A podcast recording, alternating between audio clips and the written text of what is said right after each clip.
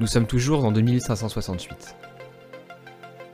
Suite à la fuite au travers de la galaxie de Loïc et son équipage à bord du Nozomi, vaisseau voguant au travers de l'espace et du temps, prodiguant nombre d'ouvrages interdits au marché noir, la police galactique s'est alors lancée à la poursuite de ceux-ci. Mais grâce au talent de son équipe, le capitaine trouva un moyen de continuer à produire ses émissions via ondes cryptées. Vous écoutez la dernière émission du podcast Manga mais pas que, de case en case.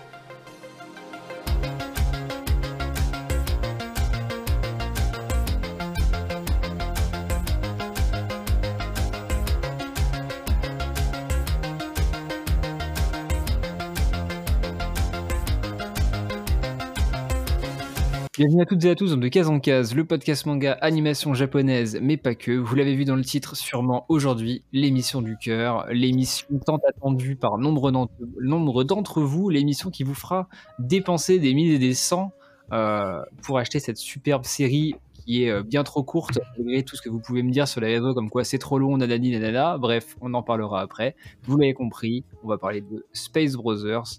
Euh, est-ce qu'on peut dire que c'est le meilleur manga en cours? Non, il y a Kingdom. Dommage, il a, une près, euh, top 2. C'est vraiment cool. Franchement, il n'a il a pas fait exprès, mais bref.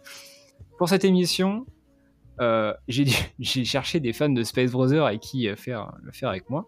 Et vu que nous sommes actuellement 3 en France, j'ai mis du temps à trouver les deux autres personnes, vu que nous ne sommes que 3 évidemment.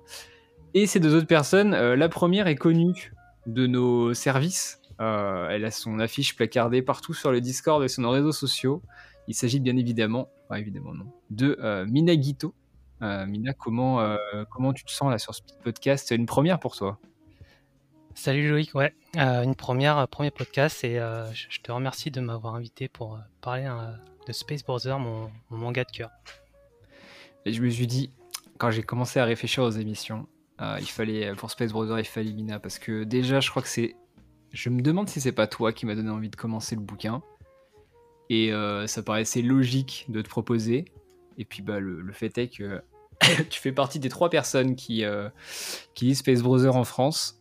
Euh, les stats Pika et les stats Manga Collect en, sont pour, pour preuve. Donc moi, ça me fait plaisir de t'avoir là. Et la deuxième personne, moins connue de nos, réseaux, voilà, elle est, là, elle est en, en tsum elle est partout.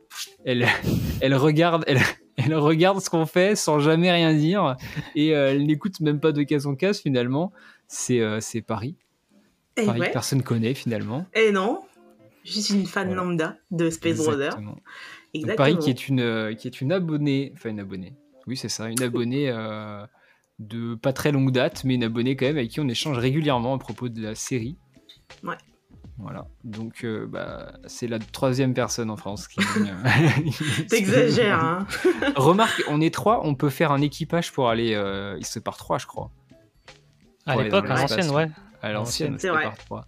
Donc techniquement, on peut aller dans l'espace. Si nous étions dans For All Mankind, on pourrait, parce que c'est ils ont intégré les nanas, alors que Exactement. l'ancienne c'était pas possible. Mais du coup, maintenant, euh, maintenant on peut.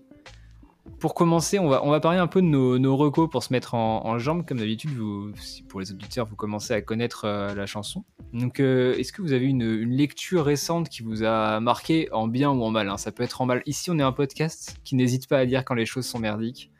Donc, si c'est une lecture en mal, n'hésitez surtout pas. Ou un anime. Euh, Paris pour commencer. Ouais, euh, attends, on est là. il, y a, ah, tellement peu sur de case en case, j'en profite. Hein, voilà. Ah bah alors, euh, on va en profiter. Alors, qu'est-ce que je regarde récemment? Bah, c'est sur Crunchyroll, euh, le Gundam. Le, ah, Gundam. Qui c'est qui t'a conseillé le Gundam? Oh putain. C'est Monsieur Loïc, hein, parce qu'il a besoin que je le dise. Sachant que je suis pas fan de la licence Gundam et tout ce qui est robot et tout je trouve que cette série, c'est une bonne introduction à l'univers parce qu'on n'est pas trop, euh, on n'est pas trop plongé là-dedans. Donc il y a une approche assez académique de la chose.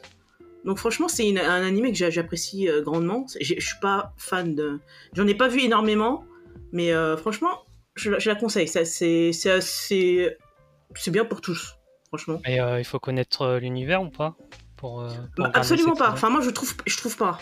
Moi, que j'ai, moi qui ai pas vu un truc à part Gundam. Ou c'est, une suite Non, ça, euh, bah, c'est un truc à part, ouais. En tout cas, ça ne tient pas compte de la timeline principale. Euh, alors, je ne connais pas plus que ça en Gundam, mais je crois que c'est il y a la UC48 ou quelque chose comme ça qui est la, l'époque principale. Après, il y a plein d'époques euh, à côté. Et je crois que là, ils repartent sur un fresh start pour ceux qui ne connaissent pas du tout la licence. Du coup, c'est Gundam The Witch from Mercury. D'ailleurs, c'est une des rares licences Gundam où on peut trouver les épisodes en France, avec Iron Blooded Orphans. Les autres, bah, c'est à part en fan, enfin pas en fansub, mais à part sur des sites obscurs, c'est pas, je crois pas que ça soit dispo. Peut-être en DVD en cherchant un peu. Mais en tout cas, en, VOD, trouver du Gundam en France, bon, voilà. D'ailleurs, petit message euh, à qui sait qu'il y avait c'était Pika. Euh, si vous avez encore les droits de Gundam The Origin, je fais partie du, de la secte qui a envie de lire Gundam The Origin, mais qui ne peut pas parce que ce n'est plus trouvable. Donc, euh, soit revendez les droits à des gens qui publieront, soit ressortez-les, s'il vous plaît. Merci, ce sera, ce sera sympa. Oui, Gundam, c'est pas mal. Ouais, c'est pas mal. aussi, ouais. On a l'épisode 4 là, et. Mhm. Donc il vient. Euh... Faut foncer, faut pas avoir peur de, se dire qu'on connaît pas l'univers. Je pense que c'est une bonne approche pour ceux qui connaissent pas. Donc euh, on va voir comment ça va évoluer. Je pense que ça va me plaire. Ouais, c'est qui studio pour info? C'est A1 Picture, je crois. Ah bah ça va. Donc, euh, alors ça c'est pas sûr. Hein. Je dis ça, on va, on va, on va le checker en même temps. Et ça raconte l'histoire donc de euh, d'une nana qui s'appelle Souleta, qui est une ancienne, qui est donc la fille de personnes qui euh, avaient les Gundam, donc les Gun Arms, Gun, ça s'appelait je crois. Donc les robots de la, tronche des Gundam, qui venaient de la planète Mercure, qui ont à cause de conflits galactiques été plus ou moins radiés et qui se retrouve donc dans l'académie euh, galactique avec son le dernier Gundam, enfin du moins euh, le, reste de cette civilisation que les gens ont radié euh, du bah, de la politique galactique si tu veux. Et elle va être dans l'académie, donc bah, ça, ça suit. c'est un peu en milieu, en milieu scolaire. C'est un, pour moi, c'est un peu l'équivalent. Ouais, c'est un peu l'équivalent du reboot de Fire Emblem là récemment sur Switch. Avec des maisons là.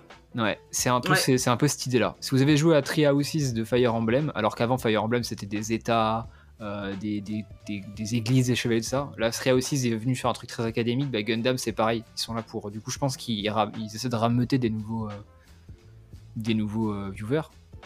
Mm. Et pour le moment, ça a l'air plutôt bien reçu. L'animé est très joli.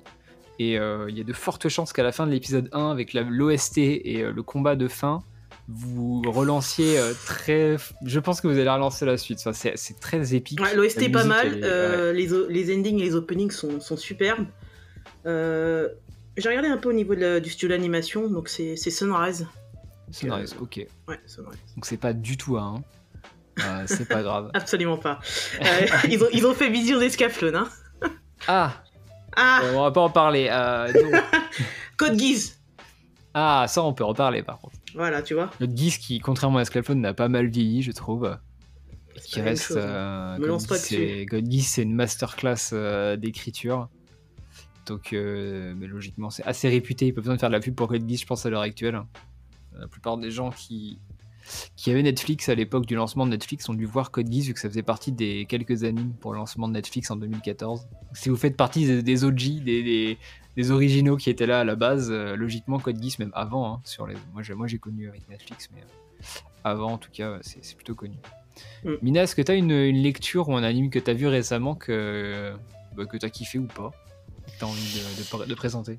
Euh, En fait, il y a plein de trucs. Alors je sais pas si je parle de, de nouveautés ou, ou de manga ah bah comme tu veux, ou sous-côté. Je sais pas. Je sais pas. Je sais je pas Tu peux parler d'Hippo si t'as envie, il hein, n'y a pas de problème. Hein. Hippo, quand je laisse le, commandant, euh, commandant M en parler. C'est lui, le, lui le patron. Hmm, moi, je dirais, bah, je, vais, conseiller euh, Dragon Quest, la quête de Fly, là, qui vient de se terminer avec l'épisode 100 hier. Mais non, moi j'ai commencé, je suis à l'épisode 9, 10, 11, 11, épisode 11. Et t'aimes bien? Ouais, ouais, ouais. C'est euh, ce que je disais, on en discutait très rapidement à Paris, avec Paris tout à l'heure quand on préparait, enfin, quand je préparais l'émission. C'est, euh, qu'est-ce que je t'avais dit? Je t'avais dit, pour moi, c'est, il euh, y a rien, enfin, tout paraît très classique, mais en fait, c'est lui le classique. Mm. C'est lui, bah, carrément.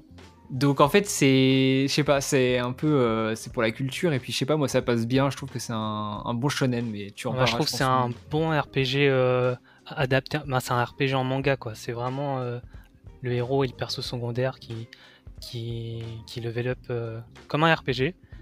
qu'ils ont des nouveaux équipements et tout, tu vois, qu'ils apprennent, ils apprennent de nouveaux sorts, de nouvelles techniques. Et euh, le développement de certains personnages, surtout Pop, ou Pop euh, à la Jap. Et, euh, franchement, euh, c'est un des top, top, top 3 shonen euh, qui existent pour moi. Ah. Et, euh, et l'animé, l'animé là, le, le bah, ce reboot, il est vraiment, il est vraiment cool. À part quelques scènes de, de CGI qui laissent à désirer, mais dans l'ensemble, c'est vraiment très très propre. Et c'est un, c'est un des animés qui, qui je trouve est de qualité et qui que je vois pas assez dans les réseaux quoi. Après, euh, je sais qu'il y en a, pas mal qui aiment bien, mais euh, ça fait pas assez de bruit comparé à d'autres. Donc euh, voilà, j'en profite pour en parler et dire allez, allez regarder cet animé qui vient de se terminer. Donc là, n'y a pas de raison de ne pas regarder quoi. Je pense que les gens, enfin les nouveaux venus, vont pas spécialement se diriger vers ça par peur d'avoir un truc trop classique, mais sans prendre en compte que, que du coup c'est lui qui a créé tous les classiques que maintenant on a quoi. J'ai un peu cette impression là, et je j'ai aussi cette impression que ceux qui qui kiffent en fait euh, Dai souvent c'est des gens qui ont connu euh, Fly du coup à l'époque et qui redécouvrent maintenant. Enfin, il y a- j'ai pas l'impression qu'il y ait beaucoup de nouveaux, euh, de nouveaux spectateurs dans... qui suivent cet anime en fait. Hmm, T'as pas tort. Après, tu nous diras ton avis, comme toi, t'es un... tu connaissais pas Fly à l'époque. Tu pourras nous Ouais. dire euh, à la fin ce que t'en penses. Parce que franchement, ça monte crescendo, quoi. C'est c'est vraiment, ça monte en puissance. Et euh, plus t'avances et plus c'est fou, quoi. Plus c'est fou Bah, écoute, et... euh, ouais, je verrai. Non, franchement, c'est euh, c'est c'est une pépite, cet animé. Ben ouais, moi je, je conseille aussi et ça m'a, ça m'a- je me suis dit, c'est la Toei qui produit ça. S'ils voient que ça marche, je me dis, il y a peut-être moyen que la Toei reproduise un autre anime qu'ils avaient à l'époque. Et euh, qu'est-ce qu'ils avaient à l'époque? Euh, Dragon Ball. Et Dragon et j'ai eu- en plus là on est dans une période où il y a, il y a comment elle s'appelle euh, Yarose euh, non Lamu Lamu Ouais. J'ai Ouais. plus le nom j'ai plus le nom japonais de, de, de Rumiko Takahashi là qui ressort et je me dis tiens il y a Dai il y a Lamu on a eu un remake de d'un autre truc je crois récemment Euh, un vieux truc aussi. ouais Euh, ça peut être- Non, mais c'est. c'est- Enfin, je- pour- on a, on a des, des suites, des remakes, il y a, la- il y a la- le revival de Bleach, etc. Du coup, je me dis. Ah, il y a Slam Dunk aussi qui va avoir potentiellement le match contre Sano d'adapter. Donc je me dis peut-être que c'est le moment de ressortir, euh, pas Dragon Ball Z, mais Dragon Ball en mode, euh, en mode tout joli. Ah ouais, Et, Dragon Ball, j'adore. Oh, ça serait pas mal ouais. Dragon Ball, ouais. Mm. Oh, ça serait bien, ouais. Parce que la nouvelle génération, là, il y en a plein. euh, Je, vous- je vous vois, les, mes auditeurs, là. Tous ceux qui, qui sont dans la tranche d'âge 18-25, ils n'ont pas lu Dragon Ball. là. Ça, c'est intolérable. Donc, euh, C'est eux la majorité. Moi, c'est ma partie préférée. hein. non, la majorité, c'est 30, euh, 33-45 ans, je crois. C'est nous, Voilà. c'est nous Paris. Voilà, Ah, c'est ça, c'est exactement. C'est des gens bien plus vieux que moi qui, qui m'écoutent. Donc, euh, bah, écoute, c'est c'est cool. Mais après, c'est les- la cible du podcast aussi. Donc, forcément. Mais voilà, pour les plus jeunes, ouais, c'est vrai que Dragon Ball, c'est quand même euh, relativement culte. Et Dai fait partie de ces, euh, de ces mangas et animes qui, euh, qui font ce que, ce que le shonen est aujourd'hui. Donc, euh, si vous êtes fan de Demon Slayer, euh, Jujutsu Kai- euh, Kaisen. euh, Bah, c'est la référence en fait. Voilà, c'est Tu tout vois vient de là, quoi. Ouais, c'est méta. hein, c'est vrai. Ouais, moi je, vais, moi je vais vous conseiller euh, un anime aussi, ça va être une journée anime. Je voulais parler d'un manga, mais en fait l'anime est tellement... euh, alors je l'ai explosé, 12 épisodes, ça s'appelle euh, Paripi Kumei, Euh, il y a Boy Kongmin, et c'est impitchable. En gros, c'est euh, Kongmin, donc un ancien euh, tacticien de l'époque des Trois Royaumes de Chine, on reste dans le thème un, peu plus, récent que Kingdom en termes de, timeline, qui va bah, mourir de vieillesse pendant son époque et qui va se réincarner, enfin qui va revivre à notre en 2020 là, à notre époque à nous, euh, à Tokyo et qui va faire la connaissance d'une jeune chanteuse en herbe et qui va décider de devenir son manager. Enfin, il, s'appelle lui-même son tacticien pour qu'elle devienne connue. Et c'est euh, c'est incroyable parce qu'en fait, il va mettre en place des tactiques militaires des trois royaumes. Donc c'est illustré en mode Kingdom avec les armées qui avancent, etc pour mettre en avant donc la chanteuse et faire en sorte qu'elle devienne connue avec des tactiques militaires. Mais c'est mais c'est trop bien. Voilà, c'est juste incroyable. C'est un anime qui est super positif, qui est euh, pour le coup, je pense que ça, c'est dommage que ça n'ait pas de, de rayonnement en France. C'est un anime qui est uniquement disponible en fan sub à l'heure actuelle. Personne ne le diffuse. C'est que Ah, 12 ok. épisodes. Je vais vous mettre un extrait du générique.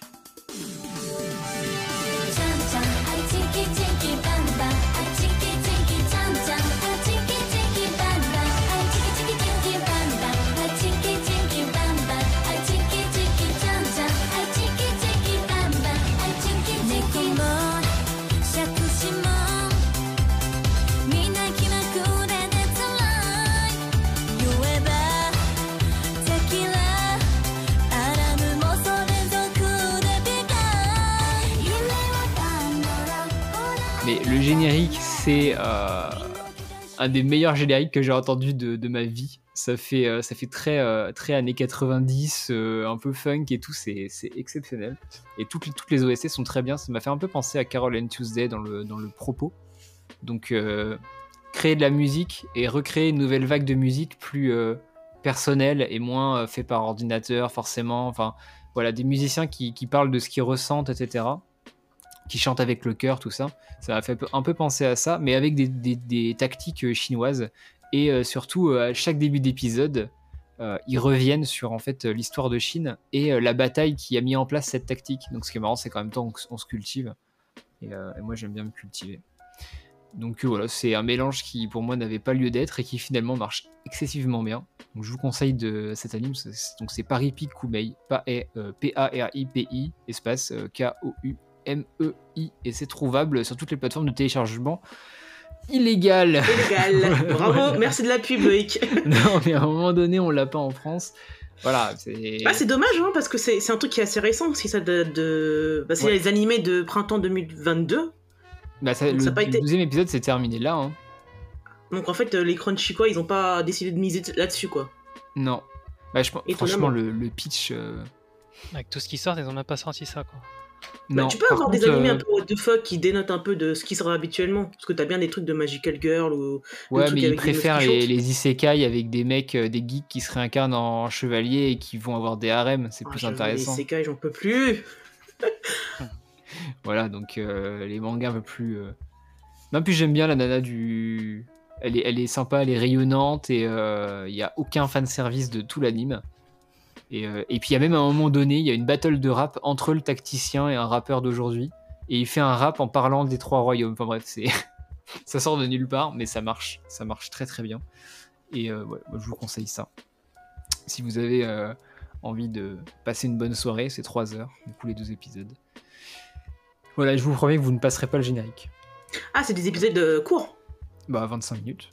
Enfin Ah, 20... d'accord, Ah oui, pour le coup j'allais dire 20 minutes sans le générique, mais vu que tu ne passes pas le générique car il est incroyable, 25 minutes, voilà, tu le regardes en entier. Et euh, non, c'est très très bien. Voilà. Et pour, le- pour le coup, je ne regarde quasiment pas d'anime. Donc si quand je dis qu'un anime est bien, c'est que c'est bien. Donc Dai c'est bien, Paripikumei c'est bien, et je vais en même temps puber euh, Gundam c'est bien, et on en profite. Les héros de la galaxie c'est bien. Voilà. J'aurais pu le dire parce que je suis actuellement en train de regarder euh, la saison 2. Oh, T'as fini la saison 2 ou pas? Euh, non, je suis bientôt, j'ai bientôt fini. Est-ce que t'as vu l'épisode 11 Mais arrête, tu crois vraiment que je m'en souviens? Non. On en tout cas, c'est une très bonne série sur. euh, bah, franchement, euh, j'ai- j'aime beaucoup. Mais je ferai un épisode sur les héros de la galaxie, sur euh, que ça soit le vieil anime, le nouvel ou le manga. Je ferai une espèce d'épisode de comparaison avec les trois. Parce que c'est un manga qui est. euh, Mais ça, c'est un truc historique, c'est un truc institutionnel au Japon, quoi. Mais c'est même plus institutionnel. C'est- tu sais que j'ai regardé donc des. un- récemment, je regarde un documentaire sur la littérature de science-fiction, la littérature roman. Et c'est Bah, un anime qui a influencé des auteurs de romans internationaux encore aujourd'hui et qui continue à les influencer pour sa gestion euh, politique, donc euh, des crises galactiques, etc. Et surtout son manichéisme qui est inexistant en fait. Et euh, c'est, enfin, c'est, c'est n'importe quoi. C'est même plus, c'est même plus culte en fait. C'est, c'est un exemple de, de narration et de récit de SF. Ouais. Et euh, je pense qu'avec des récits comme Akira qui ont euh, littéralement euh, fondé tout un pan de la culture science-fiction cinématographique, je pense que Les Héros de la Galaxie fait partie de ces œuvres qui sont aujourd'hui citées comme des, des exemples en fait par tous et qui font donc objectivement partie des meilleures choses qui existent parce que tu ne tu n'utilises pas un exemple H24 si c'est pas c'est pas bon en fait de base. Voilà. C'est euh, bref, l'héros de la galaxie quoi, incroyable. Mais on est là pour parler de Space Brothers, donc on reste dans le thème de l'espace. Voilà, on est là pour euh, parler de science-fiction, d'anticipation. Euh, alors, pour les auditeurs qui n'auraient pas lu Space Brothers, j'ai pensé à vous, voilà, je vous chouchoute, on vous chouchoute, c'est de case en case. Il y aura une première partie qui va commencer tout de suite, qui sera sans spoiler, pour vous permettre euh, voilà, de découvrir un petit peu ce magnifique manga, d'avoir envie d'acheter les tomes sortis à l'heure actuelle.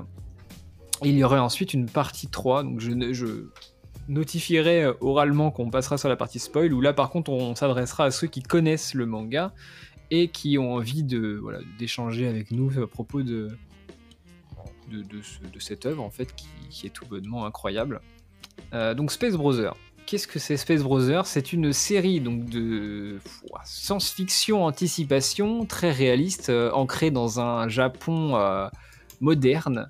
Voilà, on est. euh, je crois que le début de la série. Alors quand ils sont enfants, je sais pas, mais en tout cas quand ils sont adultes, c'est 2025. C'est ça, ouais. Euh, le Ouais. tout début, le chapitre 1. Alors quand ils sont enfants, du coup, ça doit être euh, 10, 10 ans avant ou 15 ans avant, c'est 2010. Euh, bah, 2009. sachant que le héros, il est né, enfin Muta, il est né en 93 et son petit frère en 96. Oh là là Dis donc, Ouais. je suis Ibito, voilà, merci à tous. Euh, Peut-être pour ça que je préfère Ibito aussi. Peut-être parce que je me compare aussi beaucoup à lui, euh, que ce soit dans, dans son humour, dans son. dans ce qu'il a réussi à accomplir dans la vie. Ouais, je... euh, N'oublions pas que, que je ne suis pas astronaute. Bref, Space Brothers, ça parle de ces deux frères qui vont avoir un rêve, le rêve de. Alors, page 1, c'est de partir sur Mars, je crois. Et euh, qui vont euh, être euh, plus, pas, pas rattrapés par la réalité, mais pour aller sur Mars, il y a quand même des étapes avant, et surtout des étapes qui sont ancrées dans notre réalité, parce que bah, en 2009-10, aller sur Mars n'est qu'un rêve, et en 2025, on se rendra vite compte que c'est encore qu'un rêve, un rêve qui peut-être sera réalisé un jour, mais en tout cas, on reste, dans un récit qui parle de, de, de la NASA, JAXA, ESA, etc., mais dans un monde moderne et très crédible en fait. Donc c'est un monde qui, pourrait se dérouler actuellement. C'est écrit par Shuya Koyama, qui a actuellement 44 ans, qui est né en 78, donc assez jeune euh, pour un manga de cette, euh, de cette longueur. Il a fait ses débuts donc en 2005 dans le magazine Morning et euh, après avoir été repéré, il a donc commencé à publier 2000 en 2008 Space Brothers et important de notifier, Space Brothers a gagné deux prix, le Shogakukan et le Kodansha, deux années de suite. Donc autant dire que c'est pas de la merde. Voilà. Gage de qualité. Maintenant que c'est dit, première Et question. euh, aussi nominé dans, au festival d'Angoulême. hein. Ouais, ouais. Quelle année? 2004 Euh, celui euh, avant le Covid. 19 2019 du coup? Non, non. 40 48e cérémonie. Donc oui, 2019. Ah. Parce que le 2020 était reporté en 2021. Donc, euh, ah oui, c'est ok. Donc c'est encore plus gage de qualité, voilà. Exact. C'est avec- Enfin, tout juste nominé, en hein, fait- ils, ont, ils ont rien gagné, mais, Il a quand pas été c'est- nominé, ouais. Mais, Mais, quand enfin, c'est nominé, voilà, c'est que c'est quand même pas mal. Enfin, quand je vois les, les nommés à chaque fois euh, au festival d'Angoulême, que ce soit en BD ou en manga, on est très rarement déçus. hein.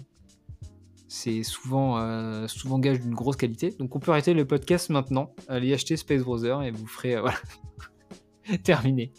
Euh, non, plus, plus sérieusement, comment vous avez, euh, comment vous avez connu Space Brother Euh, Comment et quand? On va commencer par, par Mina.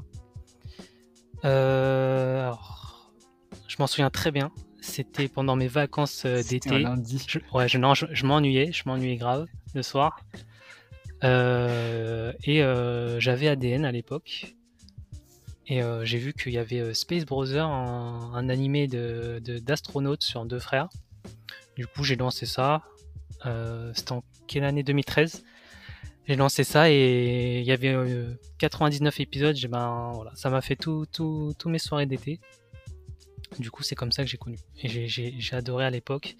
Euh, je crois le manga il était déjà sorti, il me semble. Euh, il est sorti quand le manga en, en France? Ou ça doit être 2010 2011 En France, euh, ça, ça a commencé en 2013. Donc pour l'anime, Ah, la même ils année ont sorti l'anime euh, en plus. Ouais, exactement. Ok. Bah après, euh, voilà, j'avais vu euh, l'animé, j'étais pas tout de suite intéressé par le manga. Ou je, je pense que je savais même pas qu'il y avait le manga euh, en même temps. Euh, et c'est très, bah, très récemment, hein, ça fait peut-être 2-3 ans que j'ai les mangas, quoi. J'ai- Que Paris d'ailleurs, elle m'a, c'est elle qui me les a trouvés sur un bon coin et tout, et, Exactement. et que je suis allé chercher euh, les 30, 30 tomes, les 30 premiers tomes à l'époque. Et, euh, et après voilà, j'ai relu ça et c'était trop bien, trop bien quoi. Toi, Paris, t'as connu quand? J'ai connu, bah pareil, euh, via l'animé, en la même année que Mina, sauf que moi j'avais pas ADN, donc c'était en fan sub. hein. donc euh, franchement, je les ai grave, je les ai enchaînés, et c'était pas un truc. Bon, à l'époque, vu que ça date de. Donc, du quoi? En 2013 Ouais, Donc, c'est pas- déjà c'est- ça- 45 ans. La ferme. ça m'intéressait pas vraiment euh, tout ce qui était espace, euh, etc. Mais euh, franchement, c'était une première approche. En plus, j'ai grave, euh, grave adhéré avec la personnalité de, Muta et tout, et tout ce qu'il y a autour. Donc, euh, j'ai grave kiffé. Et comme Mina, je me suis pas trop intéressée au manga à l'époque. Donc, je savais même pas que c'était sorti. Donc, c'est comme lui récemment que je me suis lancé là-dedans et j'ai trouvé un lot en occasion, parce que je cherchais ça en occasion. Et bah, je les ai achetés d'une traite, hein, le- les, de- les 30 premiers d'un coup. Et euh, j'ai dévoré ça, euh, je pense, en une, en une semaine, quoi. C'est un manga qui te prend sans te prévenir, j'ai l'impression. Exactement. Parce que moi, j'avais. j'avais euh, C'était qui? C'était Max de PCF qui m'avait envoyé une liste des mangas de, de science-fiction qu'il connaissait, me demandant l'avis donc, de chaque manga. Je lui avais répondu. Et j'avais vu Space Brother, et ça faisait un petit temps que je voyais des gens dire Ouais, Space Brother, ouais, c'est pas mal. Il y a un truc, tout ça. Et euh, je crois que Minat avait dû faire un tweet dans la foulée. Et je me suis dit Bon, euh, j'ai terminé, mais c'est, je suis à jour sur Kingdom, ça y est. Il n'y a plus de débat possible, c'est le meilleur manga au monde, mais il faut, faut, faut que je trouve un après Kingdom. Et, euh, et du coup, je suis allé acheter les trois premiers tomes, je crois. Et, et là, ça a été euh, pas tout de suite. J'avoue que j'avais lu le premier chapitre en, scan. Voilà, je, plaide coupable, mais je fais souvent ça. Je lis souvent euh, un ou deux tomes en scan, et si ça me plaît, j'achète derrière. J'avais lu donc le premier, les deux, trois premiers chapitres en scan, et euh, alors déjà le, dessin m'avait pas, m'avait pas convaincu au début. J'étais en mode bon, ça a l'air sympa, tout ça, mais vu les critiques, on va quand même lui laisser une seconde chance. Euh, je, laisse, toujours une seconde chance au manga. J'ai acheté donc les trois premiers tomes. Par curiosité, j'ai acheté le tome 4 et 5 que j'avais. Alors j'avais dû trouver un, un lot des deux euh, où je les avais dû les trouver dans un vide-grenier, un truc comme ça, le tome 4-5. Le tome 4 ou 5 euh, introduit un arc avec Ibito, dont on taira le nom. Et à partir de cet arc, ça a été l'avalanche. Je, je ne pouvais plus m'arrêter de lire, voilà. C'était, euh, ça a fait, m'a fait le même effet que le tome 22 de Kingdom. Le tome 22 de Kingdom, ça a été l'avalanche. Et bien Space Brothers, c'est le tome 5 du coup. Ça a été euh, boule de neige. J'ai eu un petit blocage, on en parlera dans la partie spoil vers le tome euh, 16. 16-17. J'ai stoppé pendant peut-être un mois, un mois ou deux le, manga. J'ai recommencé en mode oh non, je peux pas m'arrêter au tome 17. Il y a forcément bien un truc cool qui va se passer après. Et après, bon, c'était. euh, Je crois qu'après, j'ai explosé la série jusqu'au tome euh, 38, je crois qu'il sortait, ou 39 qui venait juste de sortir, ou qui allait sortir plutôt. Et euh, après, j'ai détruit la série, quoi. D'ailleurs, c'est marrant ce que j'y pense là. J'ai enregistré une émission qui est déjà sortie pour, pour vous public, qui s'appelle euh, C'est quoi un bon manga? Et dans cette émission, on parle du fait que la plupart des, des lecteurs ont commencé par les animes. Mm. Et ce qui me fait penser à, votre- à vos deux cas, du coup. Euh, vous avez commencé donc par l'anime sur ADN. D'ailleurs, ADN en 2013.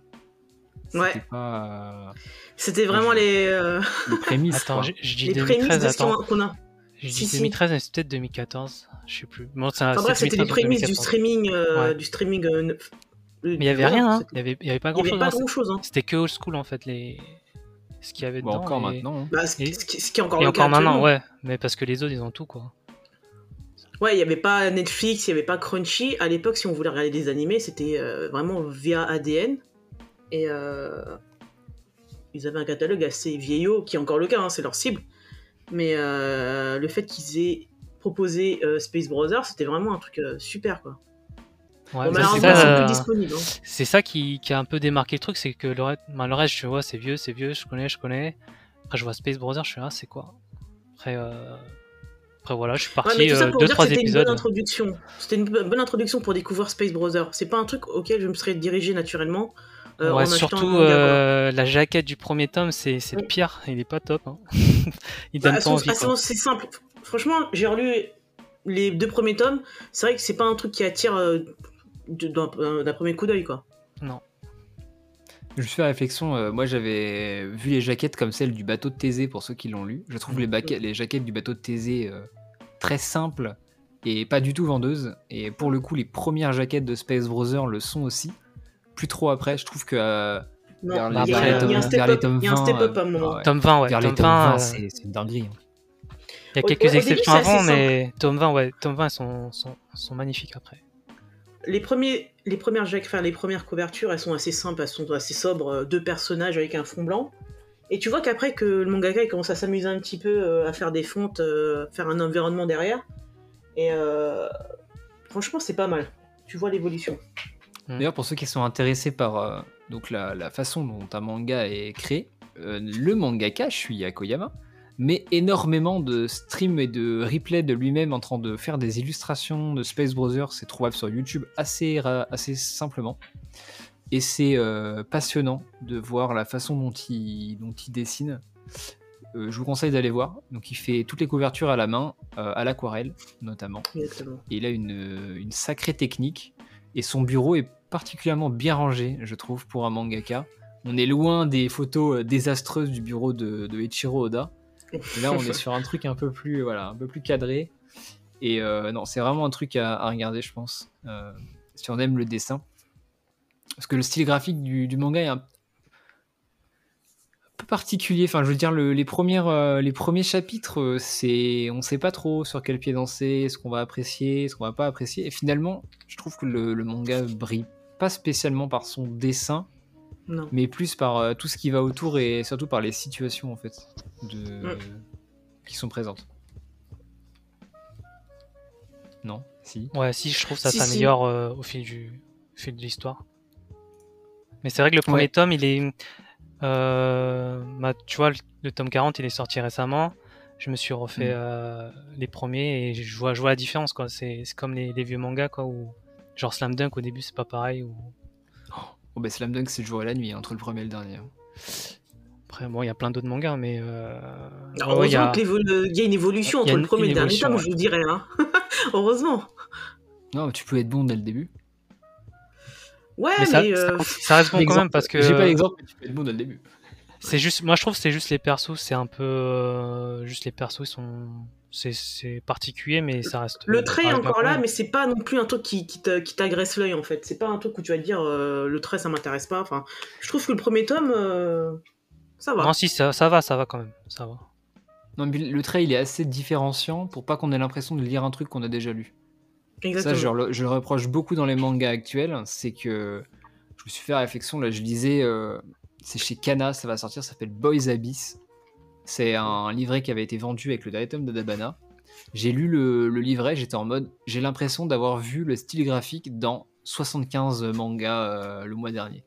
C'est ultra. Et, alors, et Space Brothers, ça m'a pas donné cette impression-là. J'ai l'impression de lire un style graphique à part et qui marche. Oui. Mais le trait de, bah, du mangaka, il a depuis, de- depuis ses débuts. J'en ai, profité pour regarder un peu ce qu'il avait fait euh, avant. Notamment, euh, bah, parce qu'avant Space Brother, il avait fait deux trucs, euh, deux mangas, des one-shots, dont, celui où il a gagné un prix euh, de, ré- de révélation. Il avait déjà son trait, en fait. Il avait déjà son style. Et je pense aussi que ça vient de son passif, parce que lui, il disait... Enfin, j'ai vu une interview où il disait qu'il aimait beaucoup dessiner. Il a fait une école d'art. Donc je pense qu'il avait déjà, à l'époque, déjà son propre trait sans trop s'inspirer de ce qu'il y avait euh, autour. Donc il a pu créer sa patte graphique euh, facilement, je trouve. Et c'est facilement identifiable. Tu peux pas le, le rapprocher d'un autre style ou, un- ou d'un autre mangaka. Non, c'est vrai. Ouais, je trouve Ouais, que ces persos ils ont, ils ont de la gueule quoi. Il il y, a- il y en a aucun qui se ressemble. Euh, Ouais. Non, ils ont de la gueule je trouve. Ouais, et chose importante à notifier, ils ont de la gueule et on se rappelle d'eux et on se rappelle de leur nom. Et ça, c'est. C'était Seb, je crois, de un pilote dans le manga qui disait Un manga est de qualité quand, en tant que lecteur, tu te souviens du nom des personnages. Et c'est pas faux. Quand, quand je, j'y repense là au manga Après, euh, après, tu vois, ça se passe beaucoup aux États-Unis. Il y a, y a un- comment dire, euh, Une prénoms. facilité aussi à retenir des prénoms assez En fait, occidentaux, quoi, tu vois. Ouais, aussi, aussi mais euh, avec les, les Japonais, tu vois, ils s'appellent par leur nom. Mais comme ils sont aux États-Unis, ils s'appellent par leur prénom facilement et tout. Et du coup, euh, du coup, ils disent que le prénom et on retient quoi. Alors que My Hero Academia, euh, c'est que les, des, purement que des prénoms non jap. Moi, je m'y perds un peu sur, sur ces noms-là. Je retiens pas trop bien. Ah. Du coup, je pense C'est ça c'est marrant que vous parliez des prénoms, parce qu'à un moment donné, euh, à un moment donné pardon, j'avais lu une interview du, de- du mangaka justement, qui disait qu'il cherchait un nom auquel euh, les, enfin, les gens, ils s'en rappelleront quoi. Genre, moi quand je te dis Anamichi, tu penses à qui? Bah, Slam Dunk. Bah, Ouais, voilà. Dunk, Sakuragi, c'est quoi. Exactement. Sakuragi, ouais. Sakuragi quoi, tu vois. Donc en fait, il, a, dans le choix des prénoms de, de ces personnages, il a, il a voulu un truc assez fort et assez simple. Et justement que quand les gens disent Muta, bah tu penses à Space Brother. En même temps, Muta, t'as déjà, t'as déjà lu un manga où il y a un personnage qui s'appelle Franchement, Muta j'ai lu pas mal de, mangas, euh, il a- il a d'animés, inventé ce prénom. Ah, il a dit non, il a pas dit dans un interview qu'il a inventé les, les prénoms euh, Muta, Ibito et Serika. Euh, exactement, ouais. Je crois, je crois les trois, il, il les a inventés. Ouais. euh. Ces trois prénoms, enfin, euh, nous qui avons l'habitude de lire des mangas ou. euh, Mais il a fait exprès, animés, ouais. Comme tu dis, il a Ouais. fait exprès pour, pour qu'on s'en souvienne. ouais. Que ça sonne bien, quoi. Ah ben ça c'est bien. Parce que ça, voilà. Ça, Ouais, il a ça réfléchi à ça, hein. chose, Il a on- réfléchi à on ça. s'en rappelle. Mais il y a beaucoup de réflexion dans tout ce qu'il fait en fait. Hein. Que ce soit euh, bah, les prénoms, bah, tout est réfléchi quoi. En même temps, c'est un, c'est un manga qui réfléchit. C'est- Ouais, mais euh, euh, tu pourrais dire que le mec peut-être il est fan d'espace, etc. Mais en fait, c'est pas du tout le cas. Hein. Ça se ressent pas, hein. Moi je Bah, je crois hein. que c'est son éditeur qui lui a imposé euh, exactement, ouais, j'ai lu ça. son. En fait, il est, il est- il le est thème. publié dans, dans le mensuel Morning, c'est encore le cas actuellement. Et à l'époque, il y avait euh, déjà de la publication dont Planète de Yukimura. Et euh, c'est Sotanto, donc son éditeur, qui lui a dit bah, ça serait bien que tu te lances dans, dans ce domaine-là, ça marche bien. Et après, il y a eu d'autres inspirations. Est-ce qu'il lui a dit ça avant de d'annuler Planète? Non, parce que alors, je crois que Planète a été du coup euh, forcé à, à s'arrêter, Ouais. Euh, surtout quand tu vois la fin. Ce qui serait drôle, c'est que son tanto, qui, c'est, est-ce que c'est le même? Ah, je sais pas du tout. Aucune ça idée. serait marrant. Hein. Ça, serait marrant que ça soit le même et qu'il lui ait dit euh, Tu me fais un petit Space Brother là? Comme Parce ça, on que peut Planète, c'était Planète. Planète, c'était dans le morning aussi, hein. Dans le même jeu. Ouais, exactement. C'était magazine, publié. Ouais, c'était genre. euh, Ah, donc ça se trouve, c'est le même gars. Il y a un mec qui a torpillé Yukimura pour lancer Space Brother. Voilà. Donc le, le mec a littéralement de l'or dans les mains. On va pas se mentir, Planète, ça partait en couille. Et euh, il lui a dit à Yukimura, maintenant tu vas me faire Vinland Saga, là, ça a l'air pas mal, il y a, il y a un concept. Et, euh, et le petit nouveau, là, euh, Koyama, il va me faire un, un manga sur la NASA, il y a- ça va être pas mal, il y a un concept aussi. Résultat, on a deux des meilleurs mangas actuels. Donc si c'est le même gars, euh, éclair de génie, hein. Je sais pas. Euh, je pense que ça doit se trouver. On va, on va regarder. Je lui enverrai un mail. Excuse me, excuse me, mister. Mais euh, ouais, non, c'est c'est marrant parce qu'en fait, en plus, ça se ressent dans le manga. Pour un manga qui traite de l'espace, de, la NASA, etc. Je trouve que c'est pas spécialement mis en avant. Euh, on comprend qu'ils veulent aller sur la Lune, tout ça, blabla. Mais en fait, euh, micro spoil du tome 1, on- pour les sélections d'astronautes, c'est pas mis en avant que tu vas devenir astronaute ou que tu vas participer à la NASA ou etc. Ça fait plus épreuve, euh, un peu battle royale, euh, un peu euh, un peu jeu, etc. Élimination death game, plus que Ouais. vraiment évaluation et épreuve pour rentrer et devenir astronaute. Et même tout le long du manga, je je le ressens pas énorme. Enfin, ce qui est important dans le manga, c'est surtout les relations entre les personnages. Et même quand les personnages réussissent à achever certains de leurs, de leurs buts et de leurs objectifs, qui sont en lien avec l'espace, c'est toujours en lien avec une personne, une relation ou autre, et c'est pas directement en lien avec la NASA. Donc, je trouve qu'il est assez détaché en fait. euh, pour le coup, j'ai vraiment l'impression que le, le côté euh, espace, c'est juste là pour euh, bah, habiller l'ensemble de À- l'histoire. Alors que je pense que quand même les, les épreuves qu'il a mis en place, enfin qu'il a mis dans le Ah, manga, ce sont des vrais trucs. Ouais, voilà. Ouais. Mais la façon dont c'est Mais- narré, Mm. t'as pas l'impression que c'est pour devenir astronaute, tu vois. Enfin, le, tout le truc des green cards et tout, euh, j'étais en mode, euh, le mec il sort, il se prend une balle, quoi, c'est Squid Game, enfin. On les reverra plus, les personnages, pas du tout, mais c'est, voilà, c'est. Bon. J'ai trouvé ça assez, euh, assez cool, ouais. Et pour le coup, je Mais en fait, ce qui est je bien aussi, que même si c'est des trucs assez compliqués, enfin, on penserait que ce serait compliqué, en fait, c'est abordable par tous, quoi. Euh, la lecture est assez simple, enfin, on- je je dis pas que c'est simple simple, mais on- ça, ça fait pas peur quoi. Il y a pas de difficulté dans, dans la lecture. Pourtant c'est un truc hyper euh, hyper poussé tout ce qui est euh, évaluation de la NASA pour devenir astronaute. Et euh, il rend ça assez ludique en fait. Mais je pense pas que ça le soit aussi poussé en vrai. C'est ce que disait Thomas Pesquet. Il disait que le, le plus dur, c'est pas les épreuves pour devenir astronaute, c'est d'être pris pour faire les épreuves. Parce qu'il te faut un bagage d'ingénieur, etc. Ah bien Mais sûr. en soi, les, les épreuves, c'est plus des, ouais, c'est ça, des, des jeux, de la cohésion, du. Parce qu'en fait, tu vas apprendre à devenir astronaute. T'as pas réellement de formation pour l'être. C'est juste que tu, bah, t'es scientifique, euh, t'es médecin, t'es. euh, Bah, la, plupart, la plupart du temps, en fait, c'est plus des situations de comment ils, vont, ils seront là-bas, comment ils vont vivre la situation, euh, pouvoir réagir à toutes les, tous les cas de figure. Mais c'est vrai que normalement, t'as déjà un bagage quand tu y vas. Quoi. Quand t'es scientifique, tu sais ce que tu vas faire là-bas. Oui, mais t'as un but, tu vas pas dans l'espace pour aller dans l'espace, quoi. Non, justement, ils prennent des profils, ils prennent pas des gens lambda. Bien que c'est déjà arrivé dans la NASA qu'ils prennent des gens lambda. hein. Ouais. Mais je pense que c'est peut-être 1% ou 0,5% Ah, bien sûr. de tous ceux qui participent. Ouais. Euh, donc ouais, le, le rapport aux sciences dans, dans Space Brother, j'en parlais en introduction. On est sur un monde... euh, bah là, c'est en train de se produire. Enfin, je suis désolé, avec le télescope James Webb, James Webb là, qui vient de partir, on est quasiment dans euh, Space Brother. Donc il y a un manga qui, à l'époque, dans le propos, euh, enfin dans le, le but principal des, de- du personnage de Muta, il veut faire quelque chose. Ce but en 2010 paraissait euh, lointain et euh, science, enfin, un peu plus science-fiction. À l'heure actuelle, ce- le but de Muta est réalisé dans la réalité, sur une autre, dans une autre façon évidemment, parce que les technologies ont évolué. Ouais. Donc ce qui fait que le, le manga a une approche très, très réaliste des enjeux de la NASA, notamment du point de vue des sciences. Ce qui fait qu'on n'est pas du tout. euh, c'est peut-être pour ça aussi que c'est moins vendeur. C'est qu'on a moins cette impression de, de, de vivre un- une aventure romancée et sortie un peu euh, de l'imaginaire de quelqu'un, parce que c'est des, c'est- finalement c'est des choses qui sont très, euh, très actuelles, en fait, euh, par rapport à ça. Bah, moi, je vendrais pas le manga en tant qu'œuvre de science-fiction, quoi. Tellement c'est ancré, Ouais. même si c'est un peu Un futuriste. petit peu quand même. hein. Un, petit, peu, mais parce pas dans le qu'il y, y a des choses sur la, sur la Lune que, que là, je pense qu'on aura, qu'on aura jamais. Hein. Je sais pas, euh, on peut le dire ou pas? Enfin, il y a- il y a quand même un moment Ah, donné, on enfin, c'est pas de la science-fiction. Parce que dans le, pro- ah, si, dans le premier tome, ils, ils en parlent un peu, non? Parce que dans le premier, bah, dans le premier chapitre, euh, on découvre euh, la nouvelle équipe d'astronautes qui, vont, qui ont une mission lunaire. Et euh, bah, si, je crois que c'est dit hein, qu'il y a une base lunaire. Une base lunaire sur la Lune. Non, mais elle est pas très grande la base lunaire. Mais on en a pas en vrai. Parce qu'on en Ouais, mais a là, Artemis, le principe c'est qu'on en fasse une. Exactement. Hmm. Donc, et sachant que le- la série est en 2025, donc dans 3 ans, j'ose espérer, raccord. j'ose espérer qu'en 2025, on est, alors ça va pas être fait, mais on est en projet de manière très concrète d'installer euh, une base, même si elle est très petite, sur la Lune pour des missions, euh, alors pas longue durée, pas très longue durée, mais des missions, euh, voilà, de quelques semaines, le temps, le temps d'une orbite terrestre ou quoi, quoi.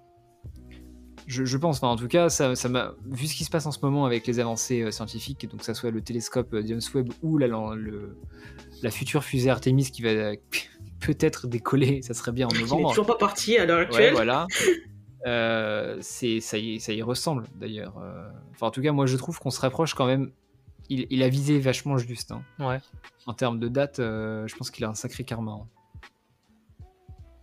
On verra. Voilà, ouais, je J'étais un peu sceptique sur, euh, sur ça, mais ouais, après, vous avez peut-être raison. On verra bien.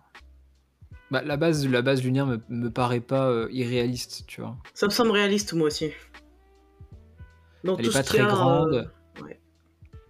Alors peut-être oui, la gestion de ce qu'ils vont faire sur la Lune, on en parlera après, euh, est peut-être un peu improbable. Enfin, je veux dire, euh, c'est lié à la face cachée de la Lune et je crois qu'à l'heure actuelle, on n'est pas en mesure de faire ça pour euh, beaucoup de contraintes. Mais en tout cas, euh, ça me paraît pas improbable qu'on y arrive assez rapidement. Voilà. Mais euh, bon. par contre, ce qui est cool, c'est c'est de voir un petit peu les, les relations euh, NASA, JAXA, euh, etc.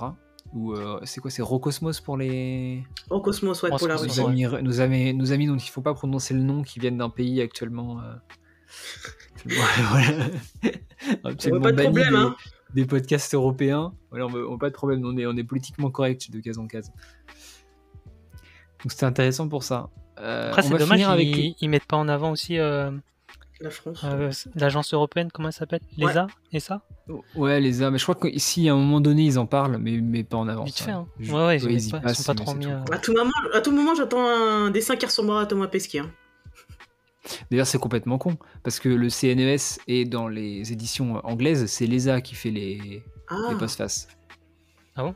Ah ouais. Je crois, ouais. Donc en fait, euh, ce qui est un peu débile. euh, Enfin, je veux dire, ils sont, ils sont en lien, et le pire, c'est qu'à l'heure actuelle, ils bossent tous de. Enfin, ils sont tous de- dans, le même, dans le même bateau. Donc c'est. Je je sais pas pourquoi il a, il a fait ça comme ça. Alors peut-être que, que le CNES ou l'ESA sont moins euh, impliqués dans la réalisation de ce qui va se produire que la NASA. Euh, après la JAXA, bon, c'était nécessaire parce que bah, c'est euh, forcément c'est des japonais, les, les personnages principaux. Ouais. Ouais. L'Eurocosmos, je pense que c'était quand même important parce que bah, ça reste une nation qui bosse un peu de son côté depuis très longtemps et qui n'a pas l'air de vous. Enfin, c'est pas qu'ils font pas d'efforts, mais ils veulent garder leur indépendance euh, vis-à-vis de ça. Donc c'était important, je pense, de, de le mettre dans le dans le lot. On n'a pas vu de Chinois ou parce que pourtant on sait que les Ouais. Chinois ils sont quand même Ah ouais. Il y a d'autres ils ont leur base là qui- actuellement. ouais, hein. Il y a d'autres nations de qui l'ISS, euh, ils ont leur Ouais. truc. Ouais.